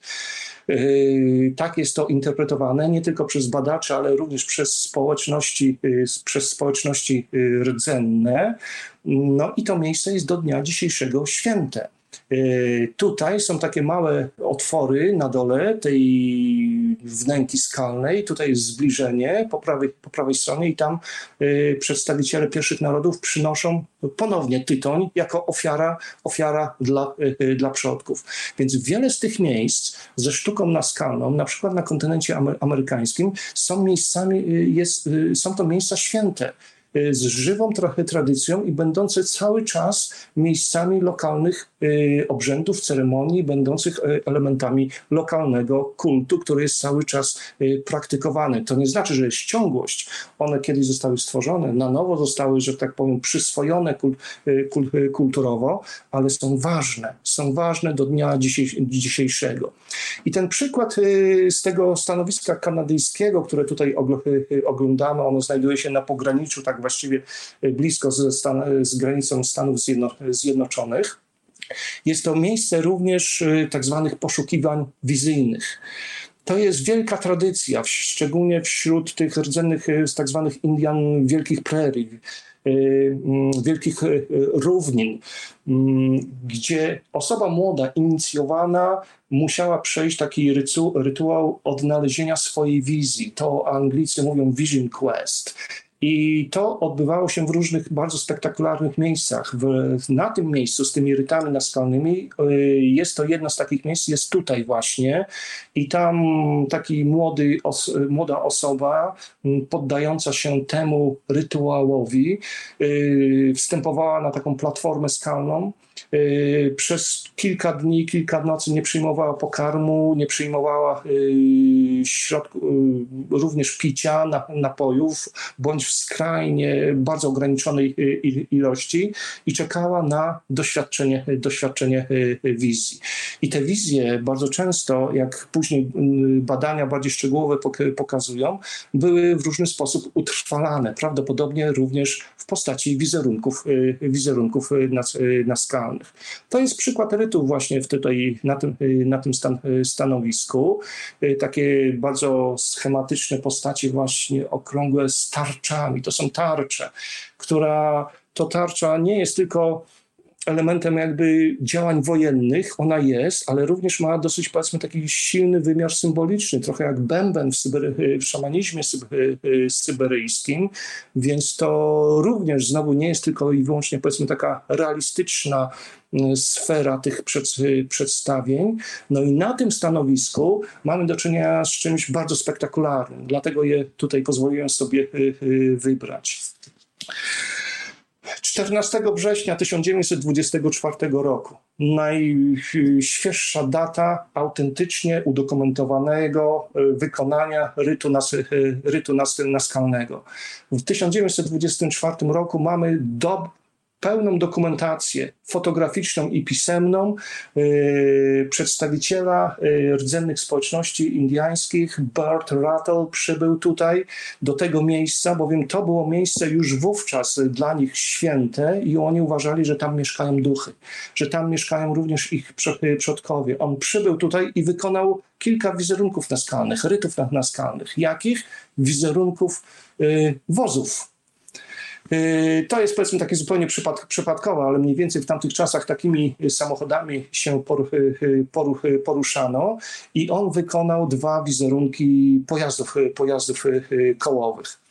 Ktoś by powiedział, że Y, gdybyśmy nie, nie znali tej dokumentacji, kto byśmy mogli powiedzieć, a być może jakiś wandalizm, że jacyś współcześni narysowali jakieś sam, sam, sam, samochody. Zupełnie, zupełnie nieważne. Dla nas najważniejsze powinny być te jakieś stare, a to pewnie ktoś tam, no nie warto się tym zajmować. A okazuje się, że te dwa wizerunki samochodów są niezwykle istotne i wykonane przez przedstawiciela rdzennej społeczności, a nie osoby z kultury euroamerykańskiej, współczesnej, białego człowieka białego człowieka.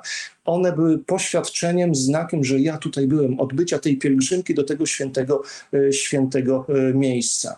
Więc zaczęliśmy z, od 30 tysięcy lat temu, kończymy na roku 1924. Ta tradycja jest prawie że żywa do dnia dzisiejszego w bardzo ograniczonych miejscach na, na, na świecie, ale na tym mi zależało, żeby pokazać, że ta sztuka naskalna jest no, ogromnym fenomenem i geograficznym, i czas, i, i czasowym. Tutaj mamy zbliżenie na całą tą yy, powierzchnię skalną, na której znajdują się te e, petroglify wykonane właśnie w 1924 e, e, roku.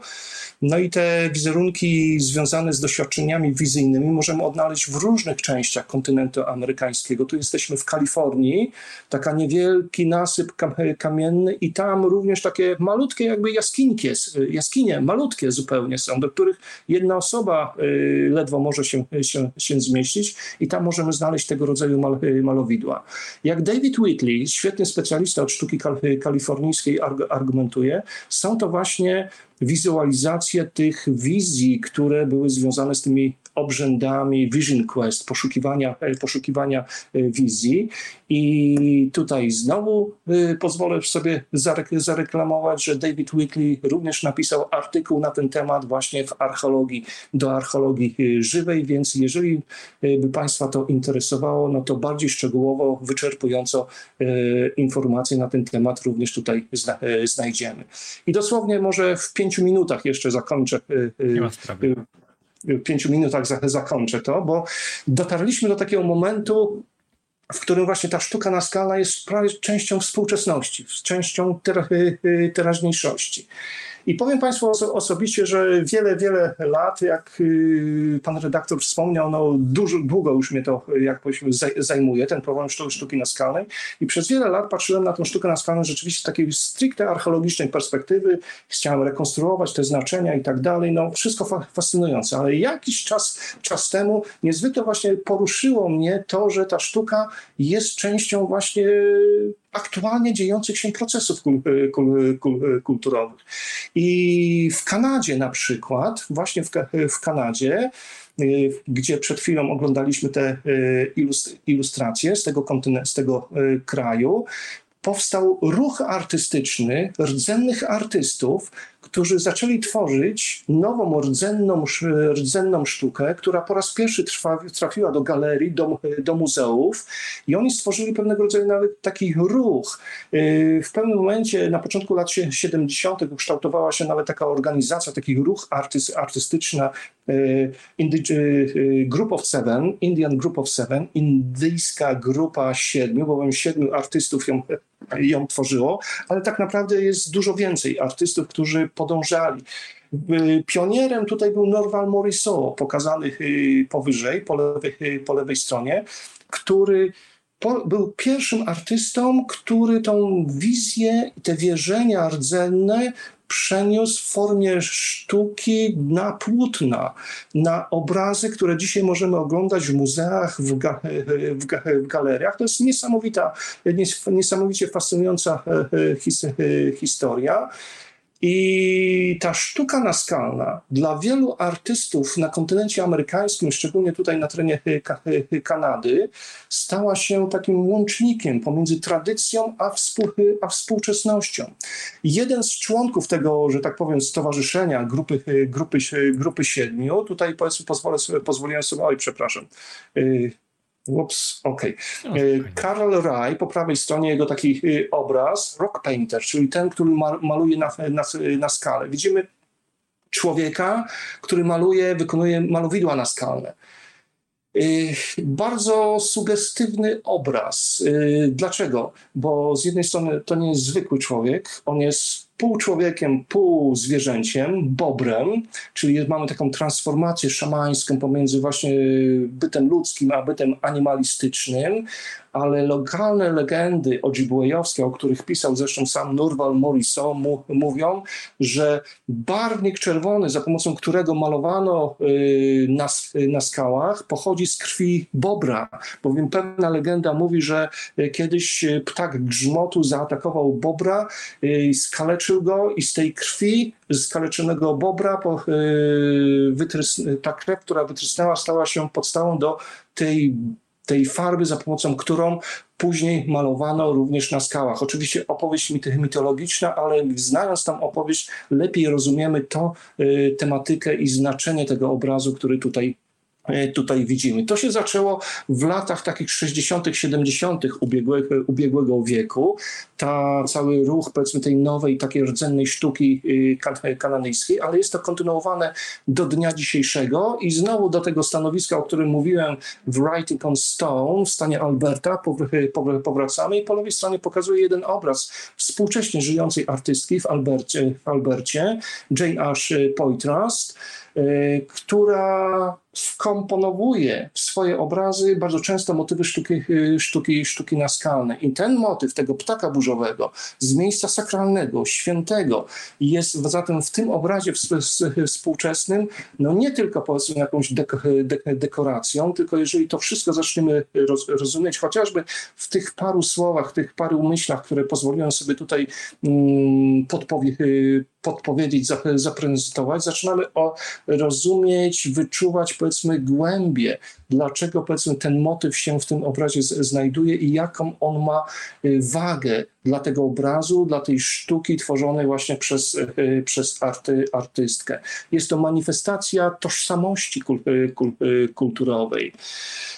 I na bazie tego y, zacząłem się tym inter, inter, interesować, i to jest powiedzmy taki ostatni sygnał, powiedzmy ostatni taki jakby ślad tego całego mojego procesu y, badaw, y, badawczego, tego, ja bym powiedział, właśnie odkrywania sztuki, sztuki na skalę, jakby, ale z innej, z innej perspektywy. Okazało się, że na Syberii, do której przez wiele lat jeździłem, żeby badać tą taką z perspektywy jakby czysto archeologicznej tą sztukę, sztukę naskalną, również na Syberii jest grona artystów, którzy zaczęli fascynować się sztuką naskalną i również tworzyć jakbyś takie ugrupowanie, które dzisiaj nawet w historii sztuki rosyjskiej jest określone mianem syberyjskiej neoarchaiki bądź syberyjskiego archeoartu, cały nurt artystów, którzy bardzo silnie eksplorują wierzenia, mity, jak i również sztukę pradziejową. I na okładce tej książki, którą właśnie kilka miesięcy temu udało nam się wydać dzięki wydawnictwu Archeopress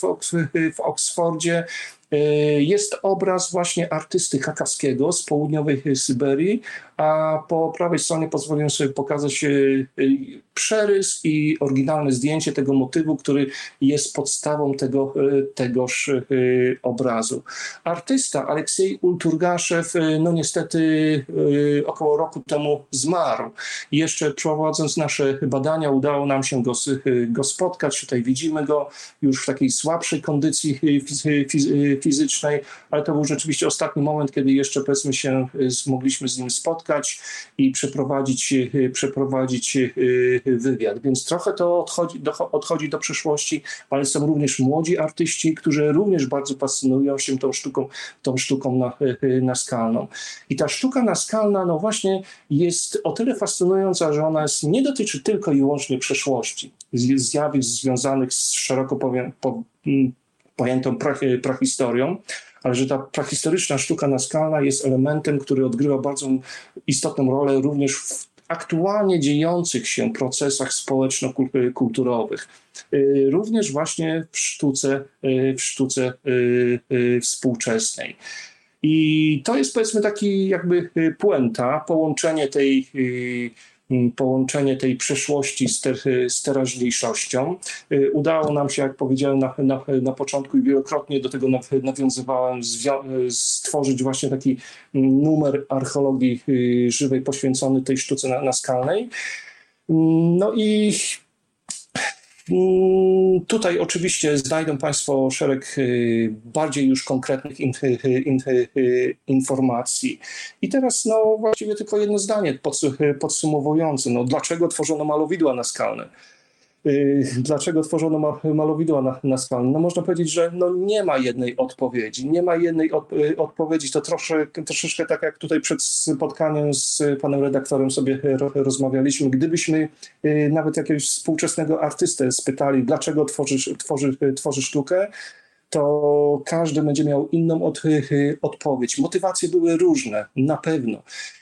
Więc jest to pewnego rodzaju komunikacja. Mi się wydaje, że jest to sposób komunikowania ale jakie treści komunikowano, no to zależy od miejsca, od czasu, od danej kultury. Każda kultura jest, jest, jest inna.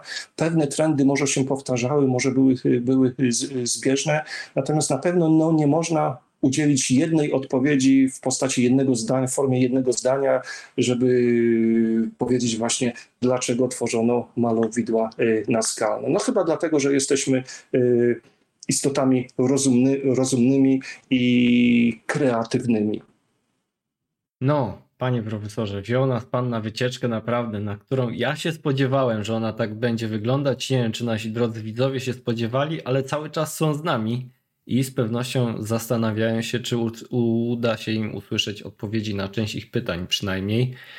Dodam tylko, że no, wszyscy jesteśmy pod wrażeniem ca całej prezentacji, a przede wszystkim, tak jak napisała pani Marta teraz w komentarzu, uwielbiam jak fachowiec robi wykład, ma limit czasowy, chce powiedzieć wszystko, ale się nie da, więc postanawia zrezygnować z oddychania.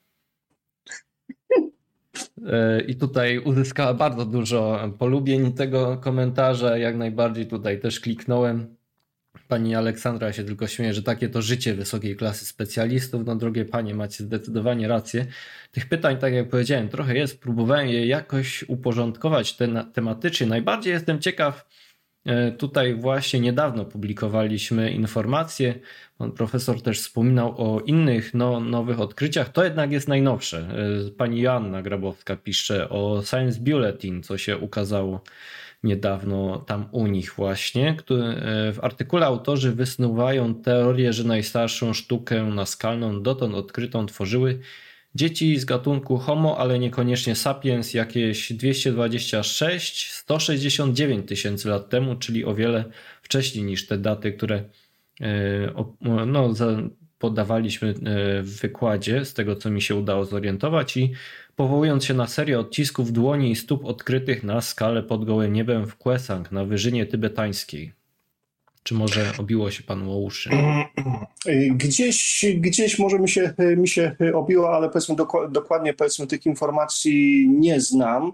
Natomiast no, tutaj musimy być, powiem tak, musimy być bardzo, bardzo ostrożni, bo jeżeli nawet to są informacje dotyczące tak zwanych stanowisk, stanowisk otwartych, datowanie tego rodzaju wizerunków jest niezwykle skomplikowane i obarczone, nawet jeżeli są profesjonalne daty uzyskiwane, obarczone mimo wszystko jakimś, jakimś błędem, bo to jest kwestia nawet zanieczyszczenia e, próbki, która może bardzo wypa wypaczyć e, e, otrzymaną datę.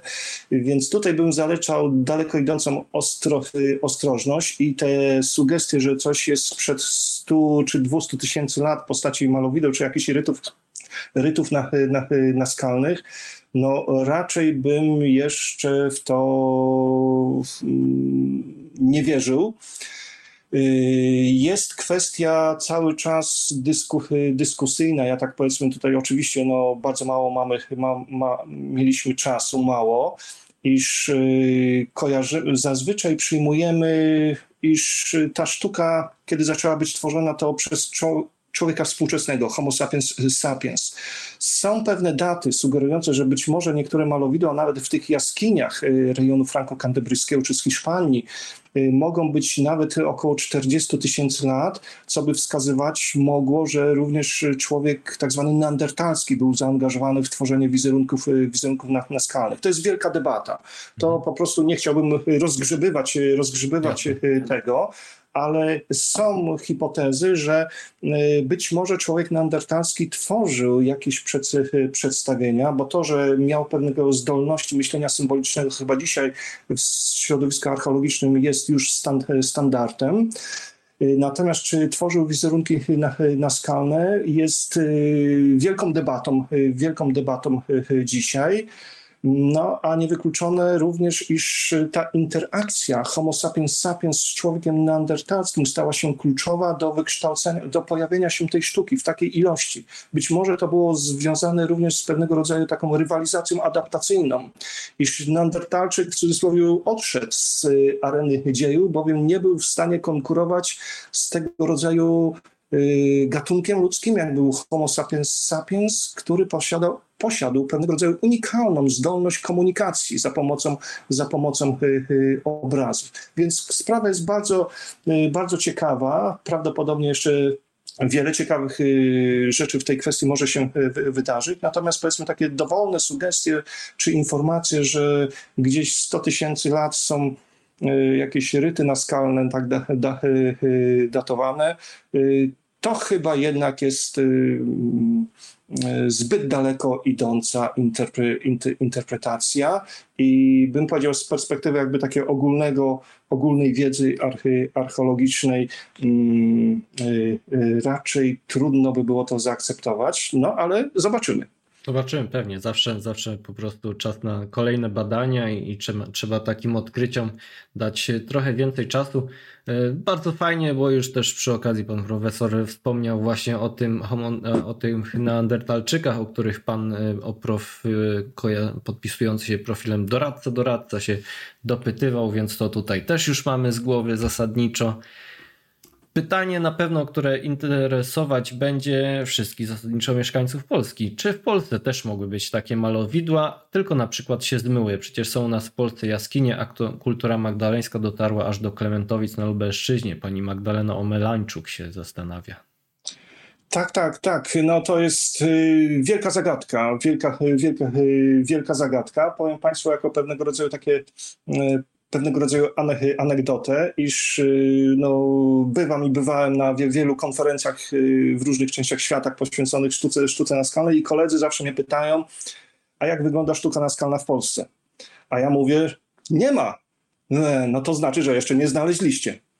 Więc yy, biorąc pod uwagę, że Idąc dalej już w, w, Alpach włoskich czy we Włoszech y, mamy również znaleziska sztuki paleolitycznej, że we Francji, w Niemczech, w Skandynawii, na wschód pojedziemy, na, na Ukrainę mamy, mamy stanowiska sztuki, sztuki, sztuki na skalę, na północ na jeziora Onega na przy, przykład, cała Skandynawia na, na północy. No, taka Polska, taki, taki wycinek, gdzie no właśnie, no nie wiem, czy im się nie chciało w cudzysłowie, czy co się stało, co się stało. No koledzy, można by się, koledzy można by się, zasadniczo. Można by się zapytać, ale tak, to oczywiście w formie takiej anegdoty, yy, więc yy, tutaj istnieją mimo wszystko jakieś takie no, sugestie, że być może rzeczywiście tworzono tą sztukę w jaskiniach, ale ona się nie zachowała ze względu powiedzmy, że te y, warunki zlodowacenia u nas były bardziej, y, bardziej surowe, ale z drugiej strony y, no już nie wiem, czy kilka czy może kilkanaście lat już, już minęło, na Wyspach Brytyjskich odkryto ryty, które są uważane za e, powstałe w czasach e, e, paleolitu, a Wielka Brytania była jakby z góry również skreślona na to, że tam jest sztuka, sztuka jas, jaskiniowa. Więc mimo wszystko no, jakaś tam szansa istnieje, że kiedyś może jeszcze coś odnajdziemy. Być może do tej pory jakby nie zwracaliśmy na to, na to uwagę. Z drugiej strony zawsze mówię, że ten krajobraz Polski z perspektywy archeologicznej jest tak silnie prze, przebadany, że gdyby coś tam poważnego było, to ktoś by to chyba za, y, y, zauważył. Więc na dwoje, że tak powiem, babka wróżyła. Y, trzeba powiedzmy dać sobie, dać sobie szansę, a z późniejszych czasów takich historycznych gdzieś tam pojedyncze powiedzmy takie zabytki, takie, takie miejsca są znane. Z tam z południa, z południa Polski znane kwestia powiedzmy krzemionku, krzemionek opatowskie, takie pojedyncze więc coś tam może się, się zdarzało. Taki artykuł na temat sztuki naskalnej w Polsce Maciej Grzelczyk na, na, y, opublikował chyba ze dwa lata temu w takim czasopiśmie Rock Art Research, więc yy, pokazując, że coś mamy w, w, Polsce, no ale na pewno jeszcze nie tak spektakularnego jak te zabytki, o których sobie dzisiaj tutaj yy, dyskutowaliśmy. Tak jest, tak jest. E, pan Jerzy Borowicz, stały widz naszego, naszych kontekstów, się e, zapytuje, które z malowideł w takim razie są najstarsze w Europie. Zaraz na samym początku rzucił to pytanie i może się doczekał, mam nadzieję.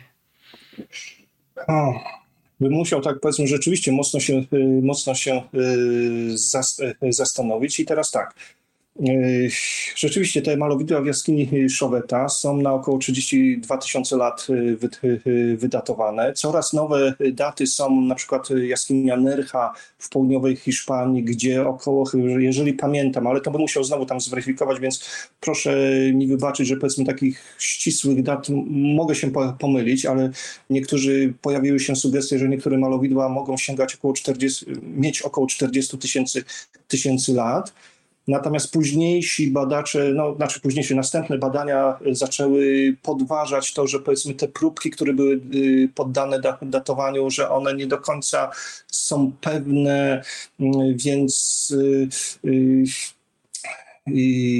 trudno odpowiedzieć mi jednoznacznie, które malowidła są najstarsze, bowiem nawet jeżeli powiedzmy w jaskinie Nercha Y, to jest powiedzmy tam rejon Andaluzji w południowej, w południowej Hisz, Hiszpanii, uzyskano takie daty na, 4, na 40 tysięcy lat na przykład, to mimo wszystko jest dużo głosów krytycznych w literaturze specy, specjalistycznej, czy to są y, dobre, prawdziwe, autentyczne, y, autentyczne da, daty. Mhm. Więc y, gdzieś na poziomie tak y, między 40 a 30 tysięcy lat, y, lat temu, gdzieś jest ten przedział, gdzie ta walka o pierwszeństwo najstarszych y, zabytków chyba się, y, się toczy aktualnie. Jasne. Pan Jerzy pisze, że jasne, że tak, więc to trzymał jak najbardziej i, i, i się doczekał. Na pewno jest zadowolony z tego powodu. Y, inny z kolei stały widz, pan Irek Maksymiuk, tutaj tam jeszcze parę osób tradycyjnie, gdy pojawia się słowo magiczne, kultowe, na naszych kontekstach zawsze gdzieś tutaj się jakieś uśmieszki pojawiają pośród komentarzy, ale teraz mogę ich skarcić jak najbardziej, bo tutaj mieliśmy pełną e, dokumentację przedstawioną tego, jak to e, analogicznie można znaleźć w różnego rodzaju kulturach i to magiczne nie jest w żaden sposób wyssane z palca. Tak, tylko w komentarzach chciałem naszych widzów tutaj troszeczkę skarcić. W jaki sposób e, ówcześni twórcy oświetlali jaskinie podczas malowania? Pani Agnieszka się zastanawia, czy mieli rodzaj pochodni, bo z samego ogniska to chyba za mało światła jest.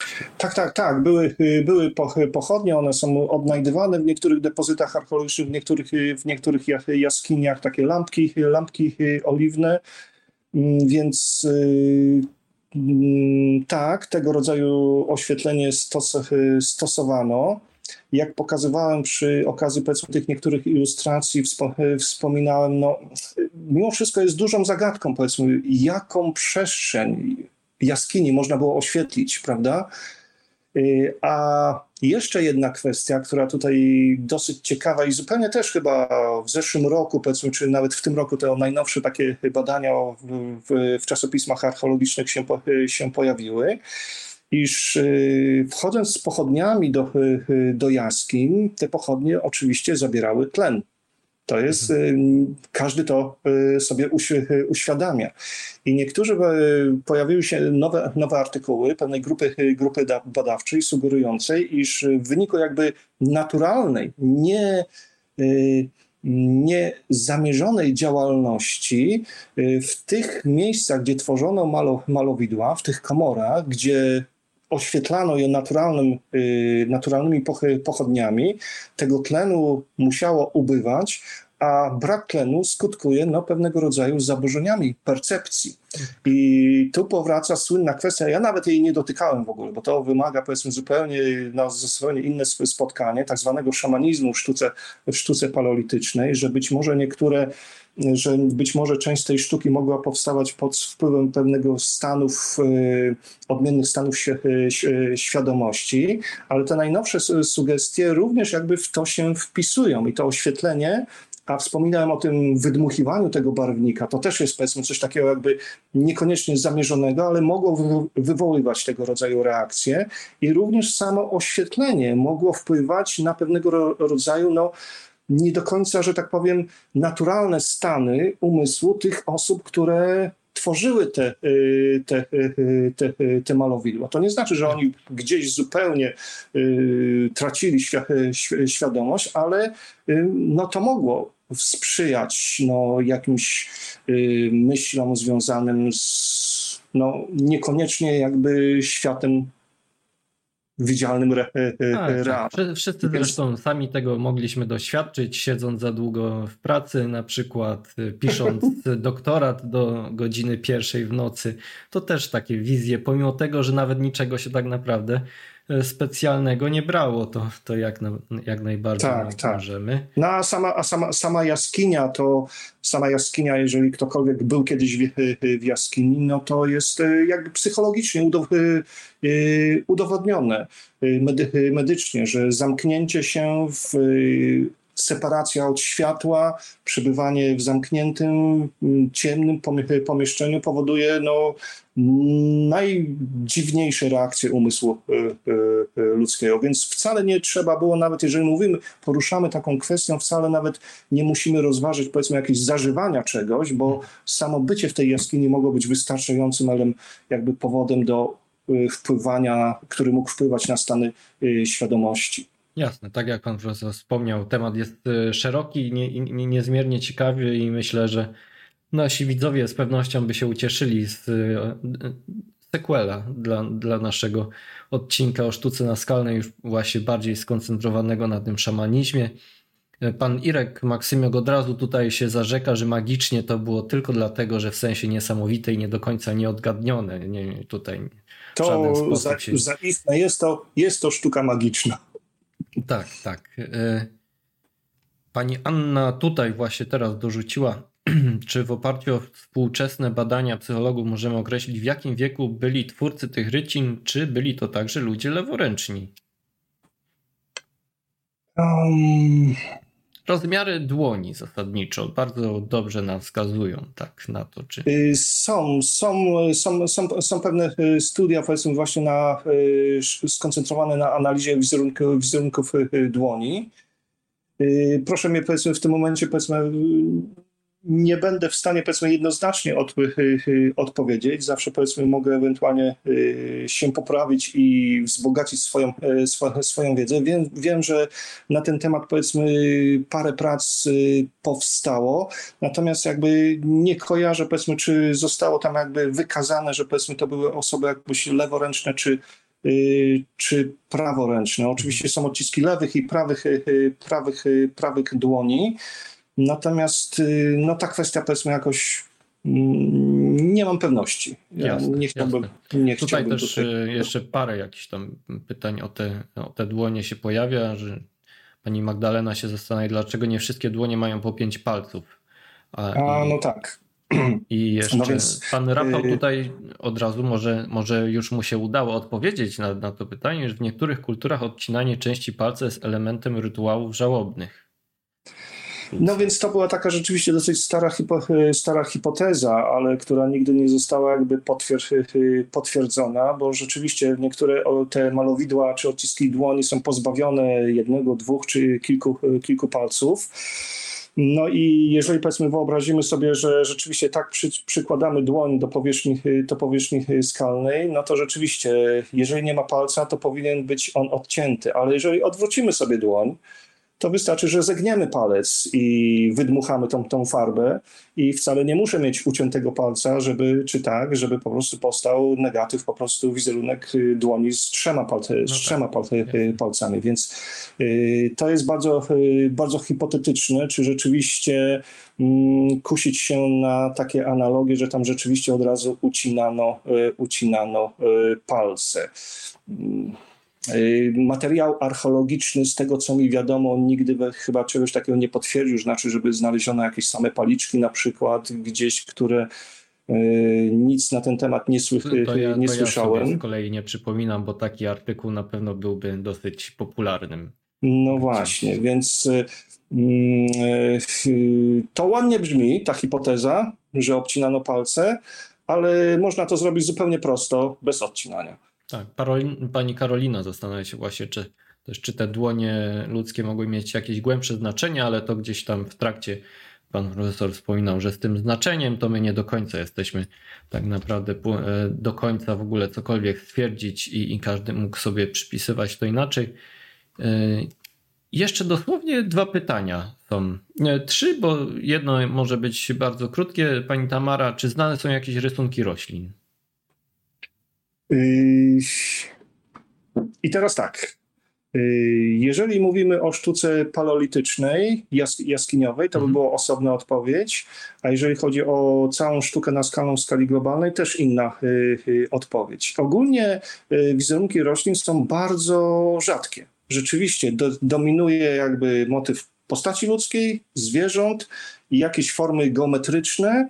Y, świat roślinny jest y, bardzo ubogo reprezentowany. Trochę więcej na ten temat pisano odnośnie sztuki australijskiej, że podobno y, można tam zidentyfikować już w tych najwcześniejszych, tych najstarszych warstwach powstawania tych różnego rodzaju form malowideł czy rytów naskalnych na, na terenie Aust Australii. Natomiast jeżeli na przykład mówimy o tej sztuce paleolitycznej, to bardzo długo zakładano, że rzeczywiście tam nie ma E, nie ma roślin.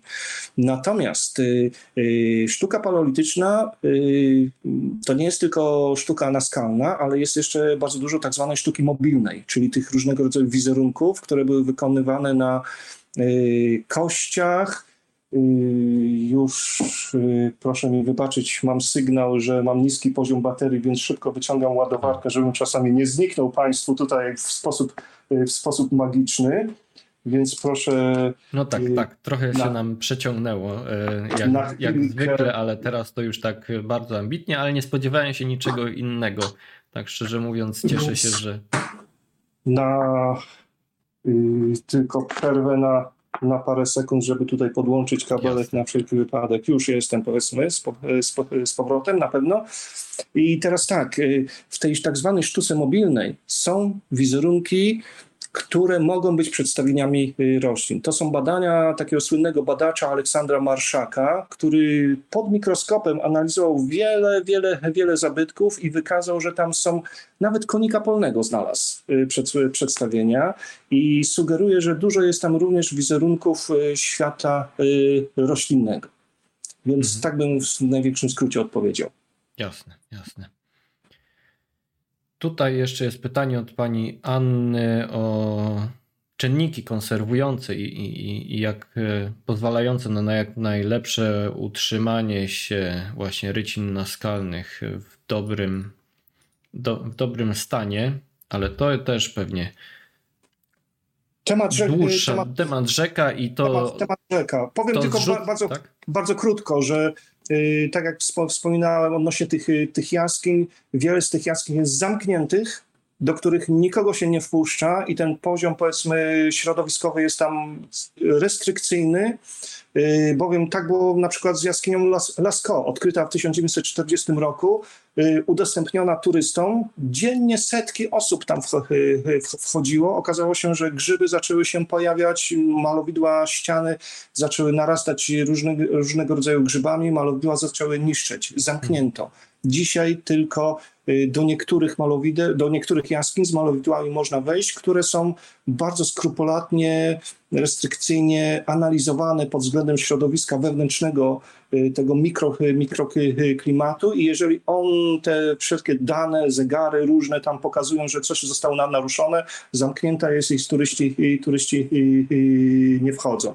A ogólnie można powiedzieć, nie stosuje się jakichś dodatkowych zabezpieczeń, że na przykład powierzchnię skalną czymś się maluje, czy coś, czy coś, czy coś takiego, więc raczej się dba o zachowanie tego jakby mikroklimatu w jaskiniach, no a jeżeli po, poza jaskiniami, no to tylko powiedzmy te, te, te ściany, te, te kraty, które Państwu pokazywałem, żeby po prostu ograniczyć ewentualnie działalność taką y, człowieka, który niekoniecznie może chciałby się jeszcze tam dopisać do tej skały. Tak, tak. I ostatnie pytanie już naprawdę, pani Magdalena już takie, nie wiem czy to było całkiem na poważnie, czy może trochę humorystycznie, zastanawiają, dlaczego malowidła ludzi na tych e, przedstawieniach są zazwyczaj szczupłe, natomiast wenuski zdecydowanie się odróżniają.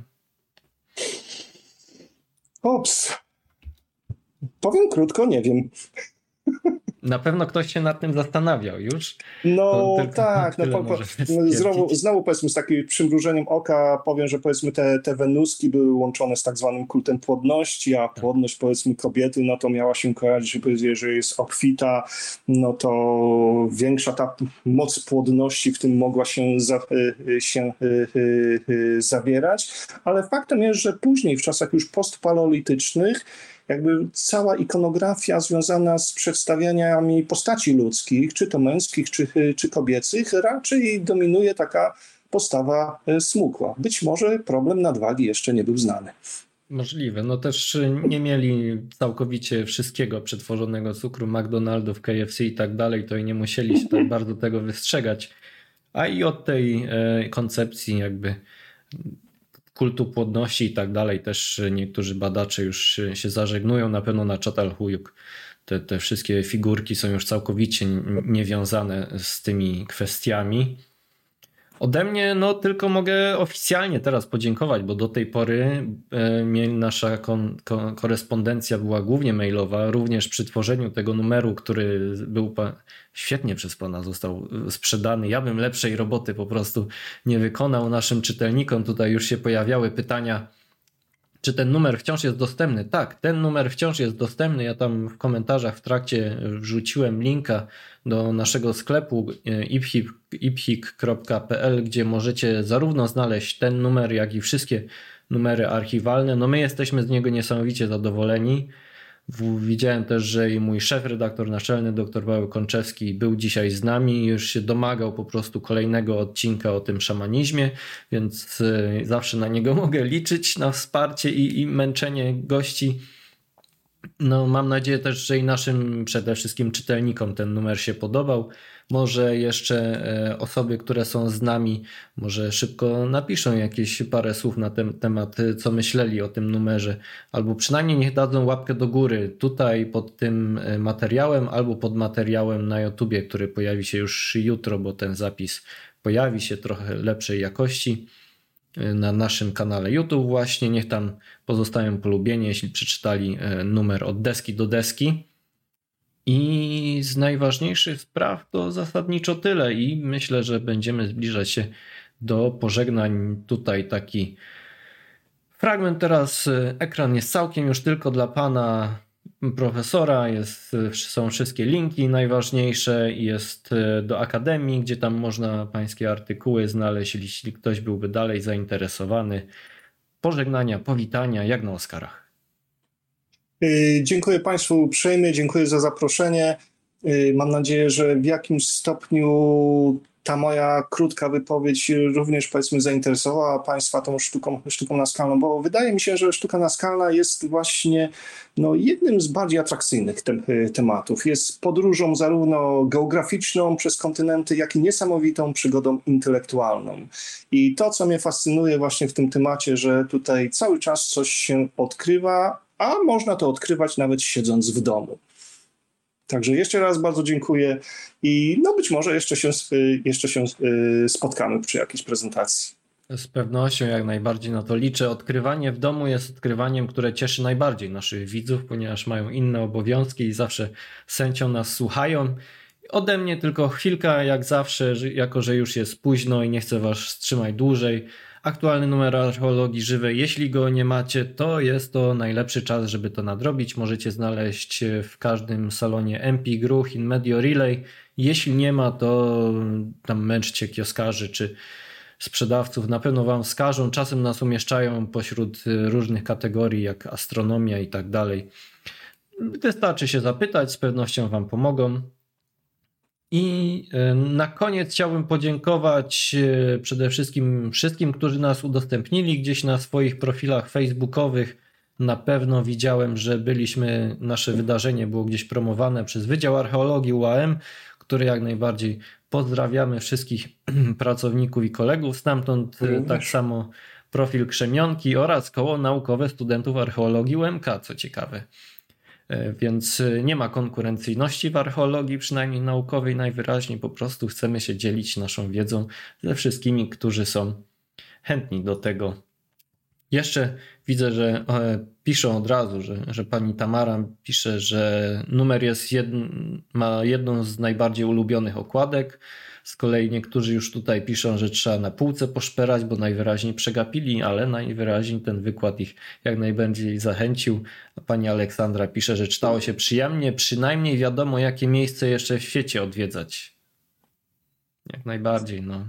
Udało się jest śmietankę. Bo... Śmietankę. Jest dosyć. No. Mhm. Jeżeli mogę tylko jedno słowo, jest na, na, naprawdę dosyć rozwinięta, nawet, że tak powiem, turystyka sztuki naskalnej.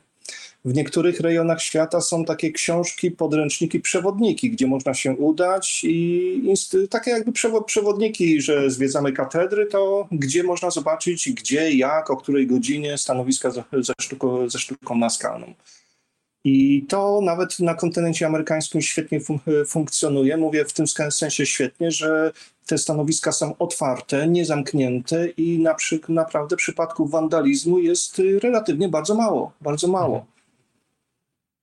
No, to, to w takim razie, drodzy widzowie, słyszeliście. Zachęcamy do podróży, gdy już tylko to będzie bezproblemowe i, i jak najbardziej możliwe. Wiecie, gdzie powinni się znaleźć. Archeologia żywa zawsze Wam pomoże, jakby co, jakbyście mieli pytania, więc teraz się żegnamy. Machamy do wszystkich widzów. Trzymajcie się zdrowi, Szanowni Państwo.